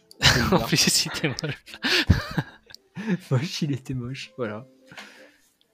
Ouais, lui, il était pas. Ouais, c'était perso pas trop attachant quoi. Même tu vois les, les autres, euh, euh, genre euh, l'autre directeur là, euh, Walter Gate. Walter Gate, c'est un, c'est un bâtard au début et après, euh, après quand il se réveille entre guillemets, il, il devient cool. Personnellement, il n'y a pas de mauvais personnage, enfin euh, méchant à proprement parler en fait. Tu vois Non, parce dit- même le, le directeur qui veut tour- tour- torpiller le- l'ISS, il y repense et après il, il accepte de faire la mission. Ouais, au début, bah, c'est un, méchant gentil quoi. Méchant gentil. Ouais, c'est ça. bon, la notion de méchant dans ce manga, C'est un méchant y shonen, quoi. Pas vraiment de méchant, ouais, pas vraiment de méchant. Non, il n'y a pas vraiment de méchant. Il pense plus à l'intérêt de la NASA ou etc. quoi, mais euh, Mm. Ouais, c'est pas des méchants, mais c'est ouais, c'est des businessmen. c'est du des- business, ouais. Voilà, des personnes à responsabilité qui. Tout est rentabilité, euh, etc. quoi. Ouais, c'est c'est réaliste. hein. Parce qu'ils ont des comptes à rendre, quoi. C'est- assez réaliste. C'est euh, c'est Margot dans For All Mankind, là. Ah ouais. Quelle vu conseil. cette série euh, Quelle Qu'on conseille vivement. Qu'on Je vois pas, série. ouais. Je vois pas parce que j'ai vu cet épisode, mais là, ça me parle pas. Ah bah tu l'as vu cet épisode, c'est la c'est la hum, filleule du, du, du, du- merde de l'allemand. Ah, oui, oui, d'accord. C'est celle qui a les lunettes qui fait les trucs au début. euh. Voilà. Euh, ouais, Et ouais. toi, pourquoi t'as parlé, Loïc Enfin bref. Ouais. non mais voilà Margot, Margot. bon. Écoute, euh, On vous conseille aussi For All Mankind qui se passe dans l'espace aussi. Ouais, très euh, très réaliste. Conquête de l'espace, très Mankind. réaliste. Tout- Ouais. Surtout la saison 1, ouais, très très réaliste. Ouais. Après, ça prend une tournure un peu. euh, Années 70, faut le préciser, non? Années 70. Euh, 60, je dirais même. Ouais, ouais, il 60, commence en 60, 70. 60 Non, et comme bah, le début c'est 69. Bah oui, c'est vrai qu'avec euh, la Lune, ouais, t'as raison. Oui, oui, mais c'est 60 techniquement, 69 c'est dans la 60. Voilà. T'as vu eh, Mais oui, ça commence en juin, en juin 69. Et euh, pour vous pitcher la série, c'est euh, en juin 69, donc un mois avant la NASA. Il se trouve que ce sont les Russes qui se sont posés sur la Lune en premier. Et ça va déclencher euh, de légères tensions entre les nations, dirons-nous. Et c'est un, voilà, une série qui parle de la conquête euh, de l'espace dans notre monde à nous, moderne, et c'est une uchronie. Et c'est excellent. Je pense que c'est top 3 des meilleures séries que j'ai vues de ma vie. Et Ah bon, pour le coup, les troisièmes, malheureusement, j'ai vu Viking et Game of Thrones, donc dur de faire mieux. Mais euh, voilà. Elle est, euh, Ouais. elle est dans le top. Très très bonne série. Est-ce que vous avez un dernier mot sur ce Je pense qu'on va. On, on pourrait parler encore d'autres choses. On pourrait parler du, du passage euh, qui fait chialer avec les trois statuettes. Euh, Ah, mais les moi, j'ai pleuré. Pardon. Oh, quel passage de merde, dis- disons-le nous. J'étais. Voilà, moi aussi, j'étais pas Ah bien. non, mais moi j'ai pleuré. J'ai pleuré et en euh, c'est la couverture que je préfère dans Space Brothers. Elles sont toutes belles, mais euh, celle où on voit justement les deux frères en combinaison, enfin, je crois que c'est le tome combien, je sais plus c'est le tome combien, mais c'est le passage que je préfère en fait. Tellement touchant. Euh, la réunion des deux frères, donc un qui est mort et donc l'autre qui les rejoint sur, sur la Lune. Un objectif qu'ils s'étaient donné quand ils étaient enfants. Bon, entre temps, le mec, il est, l'autre, l'autre frère est décédé, mais c'était hyper touchant en fait. Et j'ai jamais autant chialé d'un- de ma vie. accident, un accident sur euh, la capsule de retour en, sur Terre qui n'a pas pu déployer ses. D'ailleurs, ça, c'est, ça arrive très très vite dans le manga. Le- la scène où ils sont dans le camion, non, dans la salle, et qui repassent les images du crash, Oui, c'est de vrai. l'intérieur de la capsule. Ouais. Et euh, je me rappelle, quand j'ai lu ça, j'étais en mode Ah oui Ah, C'est. Bah, c'est littéralement voir la mort en face, quoi. Mhm. Et euh, bref, donc ce, le frère, donc Brian, euh, Brian May, qui euh, grand guitariste de Queen, qui, qui décède de, de ce crash. Putain. Euh, et qui avait donc dans son enfance avec, euh, avec son, son frère, et c'était euh, Eddie, et il Eddie, avait- ouais. c'était qui le troisième? Ils étaient pas avec. euh, il n'y en avait pas un troisième qui devait les aider? Non, Non, confonds. Pico et Vince. Tu Ouais. confonds. hein. Ouais, tu. Ouais, non, donc Eddie, Eddie qui devait donc retourner sur la Lune avec son frère, donc Brian qui est décédé. Il retourne sur la Lune et il y a une scène où en fait ils devaient tous les deux poser une- un petit jouet, donc le jouet dont on parlait avant qui a sauvé Ibito, euh, en forme d'astronaute avec leur nom derrière, face à la Terre, sur une petite crête euh, de la Lune. Brian l'a fait quand il était sur la Lune, il est rentré donc il est décédé. La statuette n'a pas bougé et donc son frère Eddie, donc c'est aux, aux alentours du tome 30, euh, 33, 34, quelque chose comme ça, Mm. va sur la Lune euh, et va à l'endroit où il y a la statuette, pose sa statuette et là il y a une planche où bah, du coup on le voit assis face à la Terre avec les deux statuettes et ce moment-là, il est euh, extrêmement fort en émotion et euh, voilà, c'est c'est ce moment-là dont on parlait donc avec euh, avec Paris, qui, C'est euh, mon qui est un moment préféré. qui, ouais, qui tire les larmes quoi. Franchement, si vous pleurez pas, vous avez pas de cœur. hein. Même Non, moi, moi, même moi, même moi j'ai lâché une larme, c'est pour dire. Même lui qui a pas de cœur. T'as Ouais, pas, et- t'as pas lâché une larme sur euh, Serika euh, quand, quand elle craque, elle? Non, pas quand Ah oui. elle craque. Bah, quand elle craque, quand. L'image est belle. L'image est belle quand elle pleure avec toutes les larmes qui, qui Ah, sont oui. en, en apesanteur. Ah ouais, très très be- très belle planche. Bah, D'ailleurs, elle ressemble un peu à une fleur à ce moment-là, j'ai trouvé. Ouais. Ouais, c'est ça. Et euh... non, ça, ça m'a pas. Non. Alors, ça m'a touché pour d'autres raisons, mais je me, je me suis pas mis à sa place parce que forcément, elle est dans, dans des conditions spatiales, etc. Donc, je peux pas me. Enfin, j'ai du mal à Parce me projeter que- dans l'espace. euh. Moi, ça m'a, ça m'a touché parce que euh, au début du tome, ben, où ça se passe, euh, au début, elle dit, euh, Tef fait une présentation euh, genre YouTube et tout, elle dit ouais, euh, la plus belle chose qu'on, euh, la plus belle chose euh, qu'on voit en apesanteur, c'est une petite bulle d'eau qui flotte, tu vois. Mm.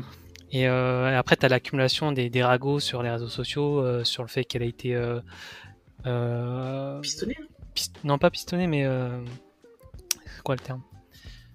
Bon qu'on l'a qu'on l'a qu'on l'a acheté quoi pour utiliser des, des, des ménocs et tout Ah oui, Ah c'est oui, vrai. l'entreprise pharmaceutique Ouais. qui voulait faire euh, des expériences en l'ISS, elle a refusé, mais en fait, il y a une photo où on la voit avec cette entreprise, même si elle a refusé. Et la photo a été donc détournée et utilisée euh, contre, euh, Contre elle, ouais. contre, Ouais. contre elle. Ouais. et tu vois bah, au cours de, de ce tome il y a une accumulation de colère tu vois t'es, t'es- t'es un- moi, j'étais un, j'étais un peu frustré un, un peu en colère et tout et après euh, Tess elle est, en- elle est dans le doute et tout elle veut lâcher on, on, on- on veut saboter ses, ses expériences euh, et euh, après elle, elle veut continuer malgré tout. Et à la fin elle réussit à trouver euh, à réussir euh, ce qu'elle voulait faire. Et, euh, et là elle pleure. Pardon. Là elle pleure. Et tu vois toutes les petites gouttes d'eau c'est c'est un rappel avec ce Mm. qu'elle disait euh, au tout début où il disait ben la plus belle chose euh, qu'on voit en apesanteur c'est une, bulle c'est une boule d'eau une bulle d'eau quoi. Et euh, moi moi ça m'a c'est un- c'est un- c'est une des ima- une des images les plus marquantes euh, du manga pour moi Mm. avec euh, les deux statuettes euh, des frères Ouais, les, deux, les deux statuettes, c'est c'est un délire. hein. Et pourtant, c'est tout con. C'est c'est ultra simple, mais euh, ouais. Mm. Non, mon- ouais, mon top 3, moi, ça doit être euh, bah, les statuettes, le, le départ de Muta, le tome 25. qui, ouais elle est cool ouais, j'avoue tu il y a Il y a de l'émotion, en fait. content. ouais t'as de l'émotion tu ressens lui, tu, quoi. Tu vois l'achèvement, t'es- t'es t'es comme si t'étais avec lui, en fait. Ouais, grave. Comme si t'étais avec lui, pardon. Grave, grave, grave. C'est super bien dessiné, hein, t'es- on dirait que t'es- t'es dedans, quoi. C'est... C'était bien fait. hein. Mm. Et après, le, bah, le, le retourne-toi, suivi du yo, là, ça a été. euh, ça a été euh, ouais, top 3, euh, donc euh, tome 40 quand il se retrouve. Ça, me- ça, ça me dit un truc, je crois que ça a déjà été réutilisé. Quelqu'un qui dit euh, tourne-toi. Bah, c'est dans Avenger, euh, Captain America avec euh, Falcon. Oui, sur ta gauche, ouais. Ouais, je pense à ça aussi. Oui, d'ac- ouais, voilà, exactement. Et moi, c'est une scène de, de Avengers qui m'a. C'est une des rares fois où j'ai pleuré de joie devant un film. Peut-être même la seule fois d'ailleurs. Parce que j'ai tellement attendu ce moment. Non, mais franchement, Avengers, qu'on en parle, moi, moi je, suis, un gosse de Marvel. J'avais euh, 2010, là, euh, Iron Man, j'avais 14 ans. Euh, les autres films, à part Spider-Man, euh, qui était très cool, mais d'avoir un build-up avec un univers cinématographique comme ça, et d'attendre le truc avec Thanos pendant euh, plus de 10 ans, j'avoue que la scène des portails, avec le sur ta gauche Captain, la petite musique qui se lance et tout, euh, dans, le, dans la salle de ciné, je, enfin, je me rappelle très bien m'être tourné vers mon frère. Il était en train de chialer aussi, de bonheur, quoi. Mais il faut savoir qu'on est, on est des gens qui ne pleurent jamais. Mais alors, cette scène, des- et le mec devant nous était pareil, il était dans un état déplorable. On était allé en avant-première, la salle était bourrée de mecs qui avaient grandi aussi avec, euh, avec Marvel. Le portail s'ouvre, Enfin, je suis désolé, c'était. Je me rappelle même que la- on y allait plusieurs fois. La deuxième séance, donc on savait ce qui allait arriver, donc des petits frissons, tout ça. Je me rappelle qu'il y a un mec qui était assis à ma gauche, qui a lâché un, un- un petit cri au moment du portail, mais genre, mais sorti de nulle part. Il était en mode Captain sur ta gauche, il se retourne, t'as euh, t'as Falcon qui sort, et là, le mec à ma gauche fait un petit Oh Et là, je me suis dit, ok, c'est bon, il va chialer aussi. Et bref, ça m'a fait exactement ça avec le, tourne-toi. Et là, là, tu vois Ibito sur la crête. Il lâche le yo. Il était en mode euh, My man. Et voilà, quoi, t'es content, quoi. C'est voilà, top 3, euh, top 3 des scènes de Space Brother. Que des scènes de, de bonheur, quoi. Enfin, de bonheur. Bon, la scène des statuettes, c'est à moitié du bonheur, à moitié de la tristesse, mais euh, la nostalgie, ce que tu veux, quoi. Mais, euh, Donc, après cette anecdote euh, très personnelle et très larmoyante sur Avengers, est-ce que vous avez un, un mot de la fin pour euh, conclure sur Space Brother? Non, mais j'invite tout le monde à lire Space Brothers. C'est vraiment une aventure euh, extraordinaire qui vous fait passer par tous les sentiments possibles, joie, peine. Franchement, c'est un.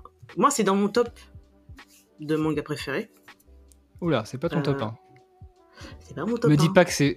Oh non, ça serait pas fruit de basket de mes deux, ton top 1. Eh, il fait, eh non, mais il fait exprès de me trigger. En plus, il va le faire devant tout le monde, quoi. Pire Pire, ce serait pas One Piece quand même. Non, je crois que c'est éphémère. Merci, Mina. Ah, bon, ça va, c'est pardonné. FMA, j'accepte en top 1. Non, mais j'en ai rien de ton approbation, j'en ai rien à faire. Mais ça serait, ça serait Kingdom, ça serait mieux, bref. Non. non, non, non, mais en fait, lisez euh, Space Brother. Vous, vous serez pas déçus de, de l'aventure. Je sais que ça peut faire peur d'avoir autant de tomes, mais en fait, il faut autant de tomes pour construire une aventure. quoi. C'est pas un truc qui peut être réglé en 20 tomes. Et euh, vous les sentez pas passer. euh, c'est vraiment euh, une lecture assez Oh. fluide. En termes d'argent, on les sent passer. C'est vrai qu'il coûte 8 euros. Faut, faut le préciser que c'est 8 8, euros chez 20. Pika. Je sais pas si ça va. Avec le- Non, ils sont pas concernés par l'augmentation de Pika. Ouais, bah, c'est à 8,20. 8,20€. D'ailleurs, c'est pas les tomes qui coûtent le plus cher chez Pika, justement. Non, c'est 8,20 pour 236 pages, je crois, donc finalement, c'est pas si cher que Ils ça. sont... Ouais, ils sont gros quand même. Ouais, ils sont gros, hein, mais de rien. Ouais, je, je connais des éditeurs qui commencent par Dell et qui finissent par Am, qui, euh, qui pour des 200 230 pages n'hésitent pas à faire du 9, euh, 9,30 et compagnie, quoi. Lames, Ah, je connais pas. Pour, euh, Non, mais pour moins de pages, ils font le même prix aussi. C'est vrai, c'est vrai que les vagabonds, 110 pages, 110, 110 pages jamais réimprimées, 9,35€, bref. On Non, franchement, pas- c'est. Ça les vaut. Ça les vaut largement. Après, il y, a un- il y a un petit défaut, je trouve, comme euh, Space Brothers, c'est beaucoup, euh, c'est très noir comme ils sont dans l'espace. Euh, ça bave un peu, ça bave souvent. euh, Ouais, certaines pages. Ah, euh, moi, j'en ai aucun qui a bavé. T'en as aucun, t'as de la chance, hein. Non. Je crois que. Alors, j'ai regardé les dates, parce que moi, j'aime bien regarder les dates d'impression à chaque fois. La plupart de mes tomes ont été imprimés entre 2019 et 2020. D'accord. Donc, euh, ça doit être une fournée de tomes qui n'ont pas dû baver. Et d'ailleurs, c'est assez effrayant de. dire que c'est des tomes, ça fait 3 ans qu'ils sont dans l'entrepôt et qui n'ont jamais été achetés. Logiquement, euh, c'est quand même très mal, rare pour des séries qui sont en cours d'avoir des tomes qui ont été imprimés. Actuellement, on est fort 2022. La plupart des tomes que tu vas acheter vont être imprimés en 2021, euh, voire 2022 pour les grosses séries. Sont réimprimés assez régulièrement.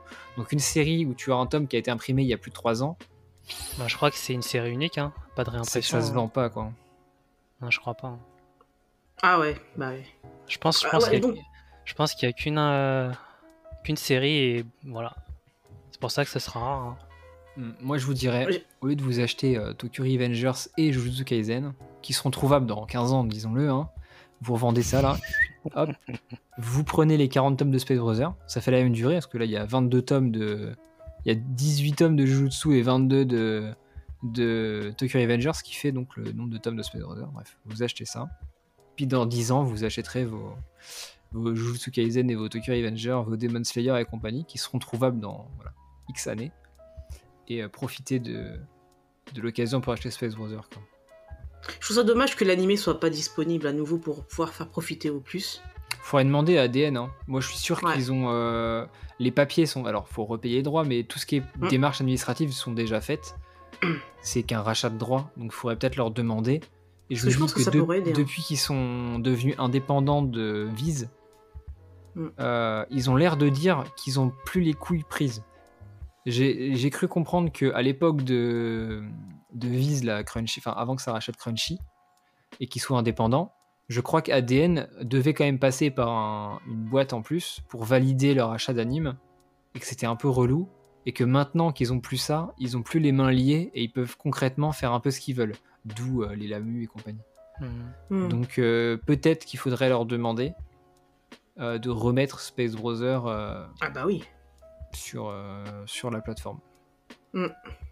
C'est comme Pika aussi, j'aimerais bien qu'il fasse plus de pubs sur, euh, sur Space Browser aussi. Ça c'est la honte. Il y, a- il y a tellement, il y a tellement eu des occasions euh, ratées, pardon, euh, notamment avec la mission de, dans les SS avec Thomas Pasquet. Ouais. Mais. Euh, Pasquet, pardon. Mais. Euh. Non mais le, le plus honteux, moi je trouve vraiment, c'est la, la Japan Expo, sortie du tome euh, 39, qui est quand même un tome euh, charnier pour Space Browser. Euh, CNES présent à la Japan Expo pour Panini pour Planète. Bah oui, c'était Avec euh, du coup J'y ai pensé. le, ai pensé, ouais. Et en plus, ce qui est complètement con, c'est que. Enfin, complètement con. Le CNES est venu pour euh, Planète et ils ont mis en avant des dispositifs, mais ils ont mis genre des rovers et compagnie. Planète, il n'y a, il y a pas de- d'utilisation de cette euh, technologie-là parce qu'ils sont techniquement en apesanteur L24, Hmm. sauf quand ils sont sur Terre, mais du coup, il n'y a pas de rover. Mm. Alors que Space Browser, ils ont une réelle utilité avec les rovers. On pensera du coup. euh, alors, j'ai aussi encore oublié le nom du robot qui est trop marrant là sur la Lune. Euh, Donc, euh, euh, Oui, au début, ils l'ont renommé après. Ah oui, oui, oui. Euh, bref. Avec les gros bras Non, tu Ouais. parles duquel Non, c'est avec l'écran là. Ouais, le petit robot à la con. Si, c'est Boogie. Boogie, voilà. ouais. qui utilise le- les rovers et donc je me suis je me suis dit mais pourquoi c'est Panini enfin c'est bien pour Panini mais pourquoi Pika en a pas profité pour avoir la moitié de ce stand là du CNES avec euh, Ah, mais j'ai la autre réponse, chose moi. mettre en avant? Ils s'en foutent, tout simplement. Ils s'en foutent. Bah, ça Ouais. fait pas vendre. Bah, ça, ça, ça fait pas vendre. Planète, je pense, ça Bah. s'est bien vendu, hein, le... Ah bah, la réimpression, non? Ça- Yukimura. Makoto. euh, le premier tome ouais parce qu'ils ont fait euh, ça a fait parler à cause de la couverture de Babley même si les gens l'ont pas acheté Mm. mais est-ce que ça s'est vendu sur le tome 2 et 3 je suis pas sûr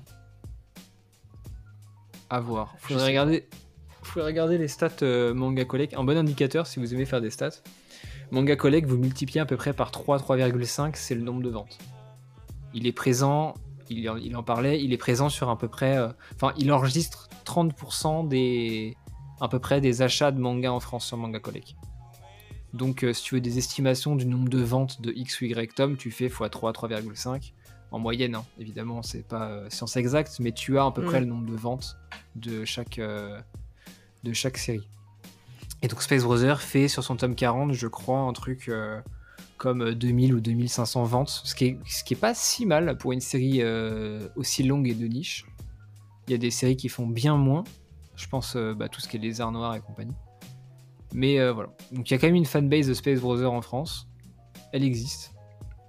Euh, elle est très silencieuse mais elle existe. Elle est encore plus silencieuse que les fans de Made in Abyss c'est pour dire. Mais elle existe. Voilà. Mina, est-ce que tu as un, un dernier mot par rapport à. Euh, Qu'est-ce que je bon. peux rajouter euh, C'est un manga euh, ludique, mine de rien. On en, on en apprend. Même si on n'aime pas l'espace ou, euh, ou euh, bah, tout, ce qui va, tout ce qui va avec, euh, ça, ça titille la, la curiosité. Et, on, et après, ça, ça donne envie de se renseigner un peu plus ce qui se fait en- en- dans la réalité. Quoi.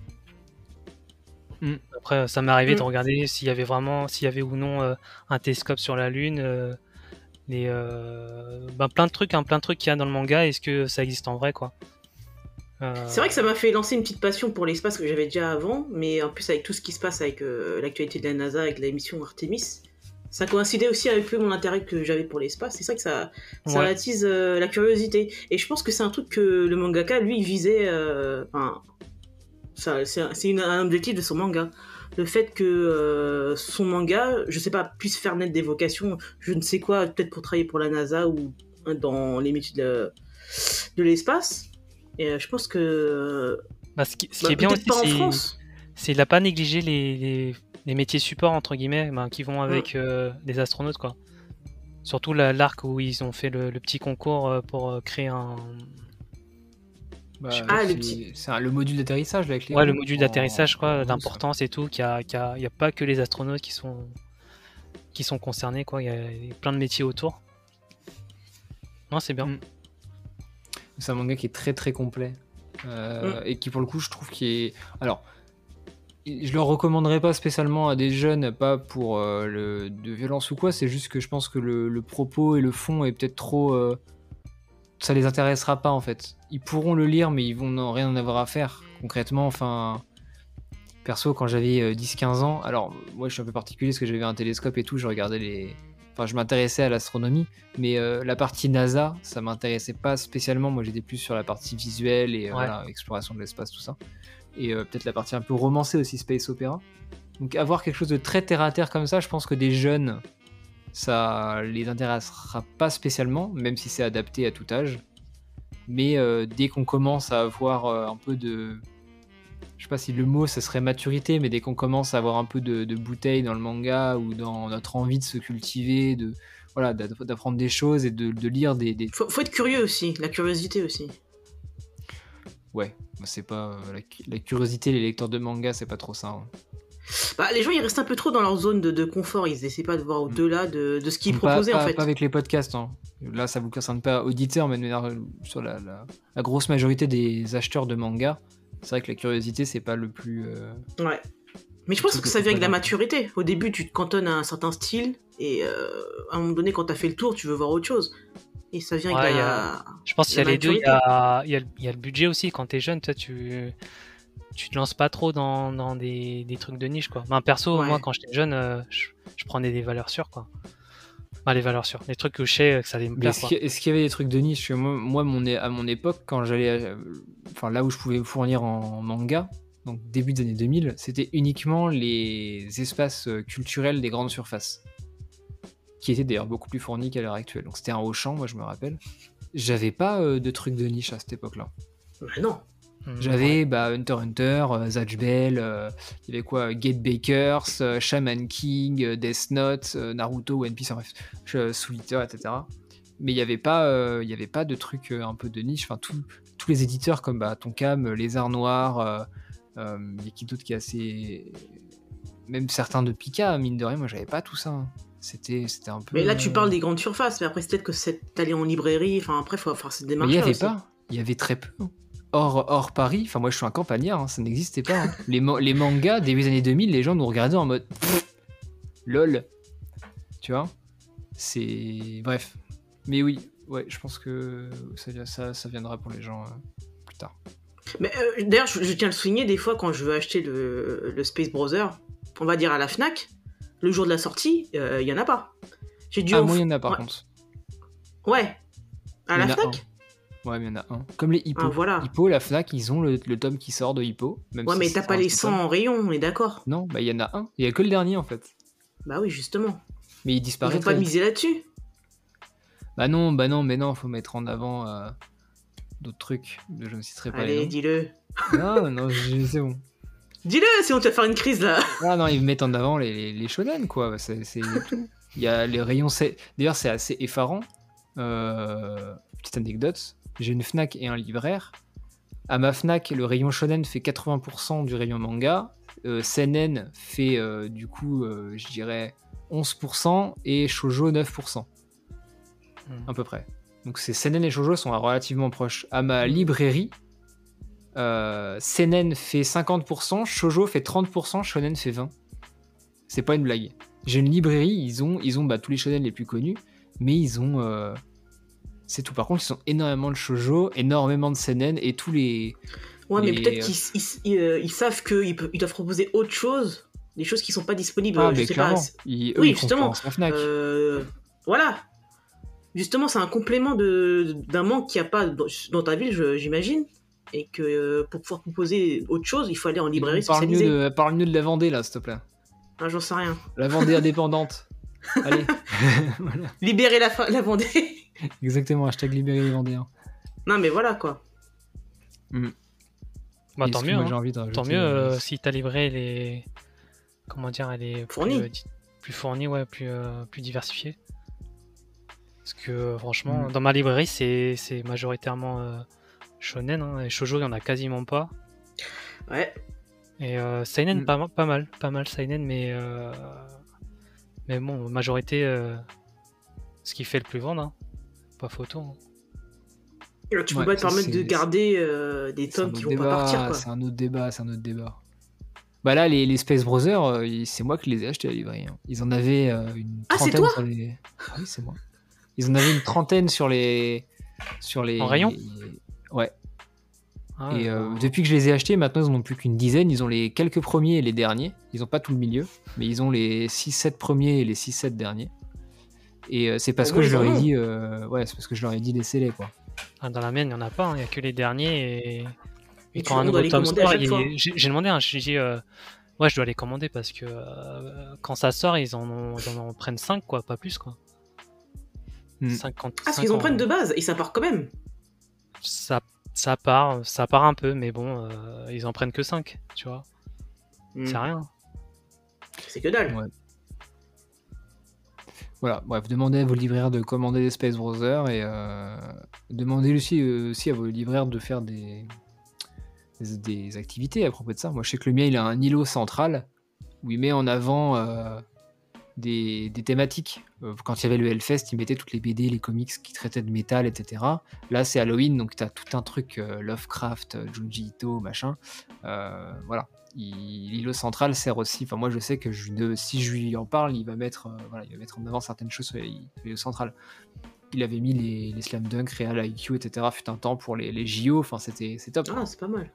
Il Bah, dis-lui de faire un îlot euh, de case en case. C'est prévu. C'est prévu. Un îlot de case en case, c'est-à-dire qu'il y aura Voilà. Kingdom, il y aura Space Brothers. Voilà. Je vais lui faire racheter les Manon. Il y aura tout Blue Giants. Euh, bah, vous êtes sûr d'avoir de la qualité, quoi. Je veux dire, moment Voilà. donné, euh, tu vas sur l'îlot, tu, Tu prends dirais de mettre les, les. Jujutsu Kaisen, les One Piece. Non, alors ça, ça, ça. Ne m'en parlez pas.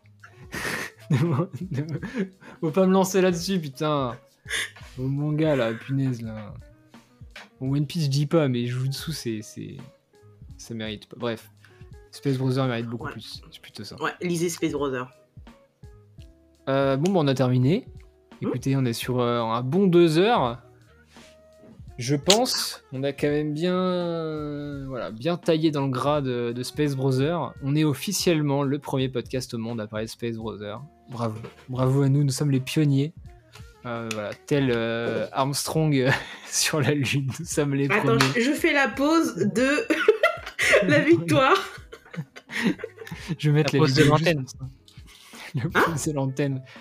La la pause de. Nuta, euh, quand il, il fait le télescope, c'est. Ibito, il disait ça ressemble à une antenne. Voilà. Donc merci à vous deux d'avoir participé. Merci à toi. Euh, Bah, merci à toi. euh, Écoute, on- j'allais dire on en refera sur Space Brother, mais du coup ça va, on va avoir du mal, je pense, à refaire. euh, Sauf si d'un coup la série se met à marcher et qu'on peut faire un épisode sur la fin. je suis un peu pessimiste hein, sur, sur cette Bref, ouais, on, on verra si on, on- on trouvera un autre manga à refaire ensemble. Ça, on pourra faire un petit épisode sur Hippo par exemple ou euh, ou euh, Saint Ah bah ouais, j'aimerais bien avoir ton avis. J'aimerais bien ton avis. Mais je t'ai dit, je trouve ça, voilà, je trouve ça un peu répétitif sur la première partie, quoi. Ah. Voilà.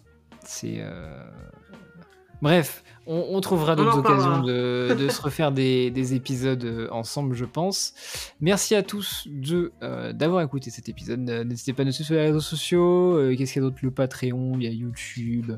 Il y a, à l'heure où sort ce- cet épisode, il y a le site web du collectif des imaginaires qui est disponible, où, Ah, cool. euh, où Paris, euh, d'ailleurs, euh, rédige des super articles dessus, entre autres. Ouais. Voilà, donc y a, vous pouvez nous retrouver absolument partout. Pour le coup, nous sommes disponibles partout. Et même dans la rue avec le tote bag Space Brothers. C'est pour dire, c'est N'hésitez pas, n'hésitez pas. Là, si vous nous loupez, c'est qu'il y a un problème. C'est soit vous y prenez très mal, soit que. Non, il y a pas, c'est pas possible. Bref. N'hésitez pas à nous faire aussi des retours sur Discord, euh, sur nos réseaux sociaux. sur- Dites à Loïc que si vous achetez les mangas, que c'est grâce à lui. Ouais, ouais, parce que Ouais. j'en ai quand même pas. J'ai beaucoup de personnes qui ont acheté Space Monsieur a Brothers, une liste. Exactement. Monsieur a besoin de savoir qui Vraiment, a aidé. vraiment beaucoup ou genre deux, deux personnes? Alors, à l'heure, à l'heure où, la- où je tourne cette vidéo, J'en ai 23. J'ai 23, 23, personnes qui ont acheté Ouais, Space ouais. Brothers, Ah, dont. Dont quasiment la totalité qui ont acheté l'intégrale à l'heure actuelle. Ah ben, bien joué. Franchement, félicitations. Voilà. Et donc, euh, je, je suis. Est-ce qu'on peut dire que c'est grâce à moi aussi? Non, je, je bah, Si, mais si, oui, par, par si, extension, par extension, si, si, par extension, bah oui. Que c'est pas, c'est pas anodin de faire euh, d'en parler quoi. Ça, ça peut toucher n'importe qui. euh. Voilà, il suffit de toucher la bonne personne ou le bon influenceur et derrière, euh, les gens vont acheter. quoi. J'ai calculé, mon j'ai fait gagner.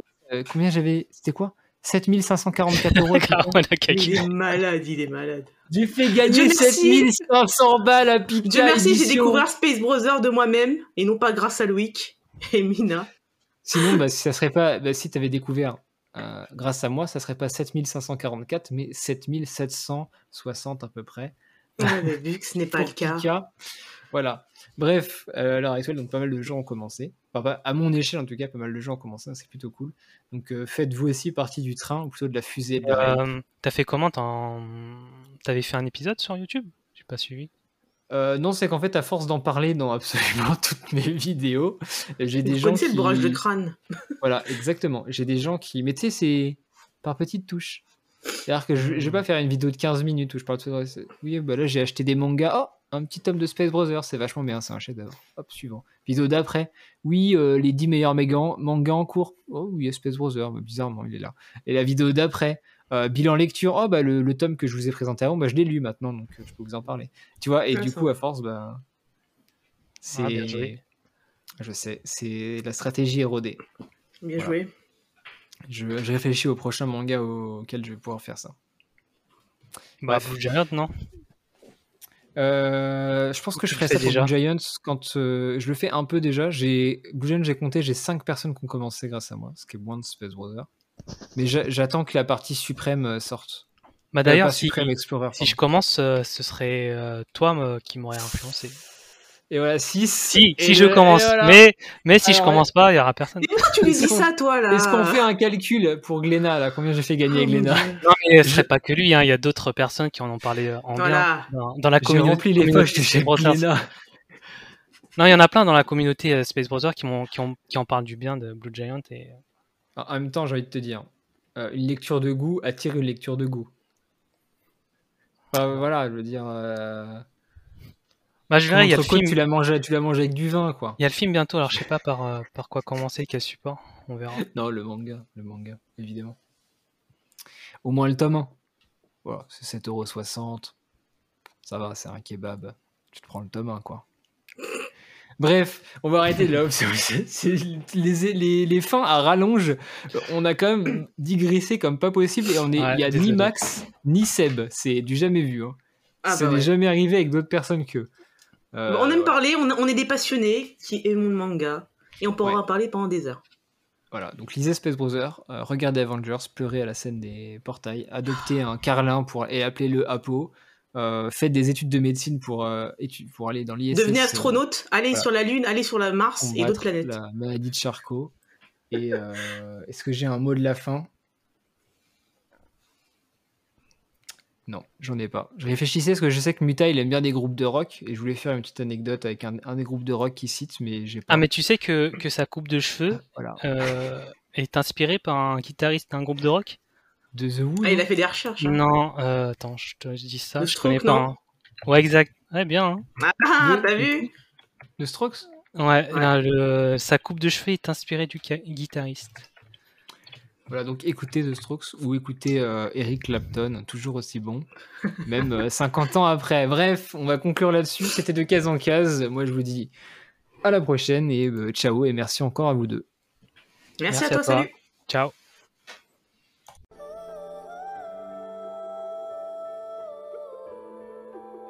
La mission n'est pas terminée. Pour ceux qui le veulent, l'équipage vogue vers l'horizon des réseaux sociaux, où vous pouvez tous nous retrouver.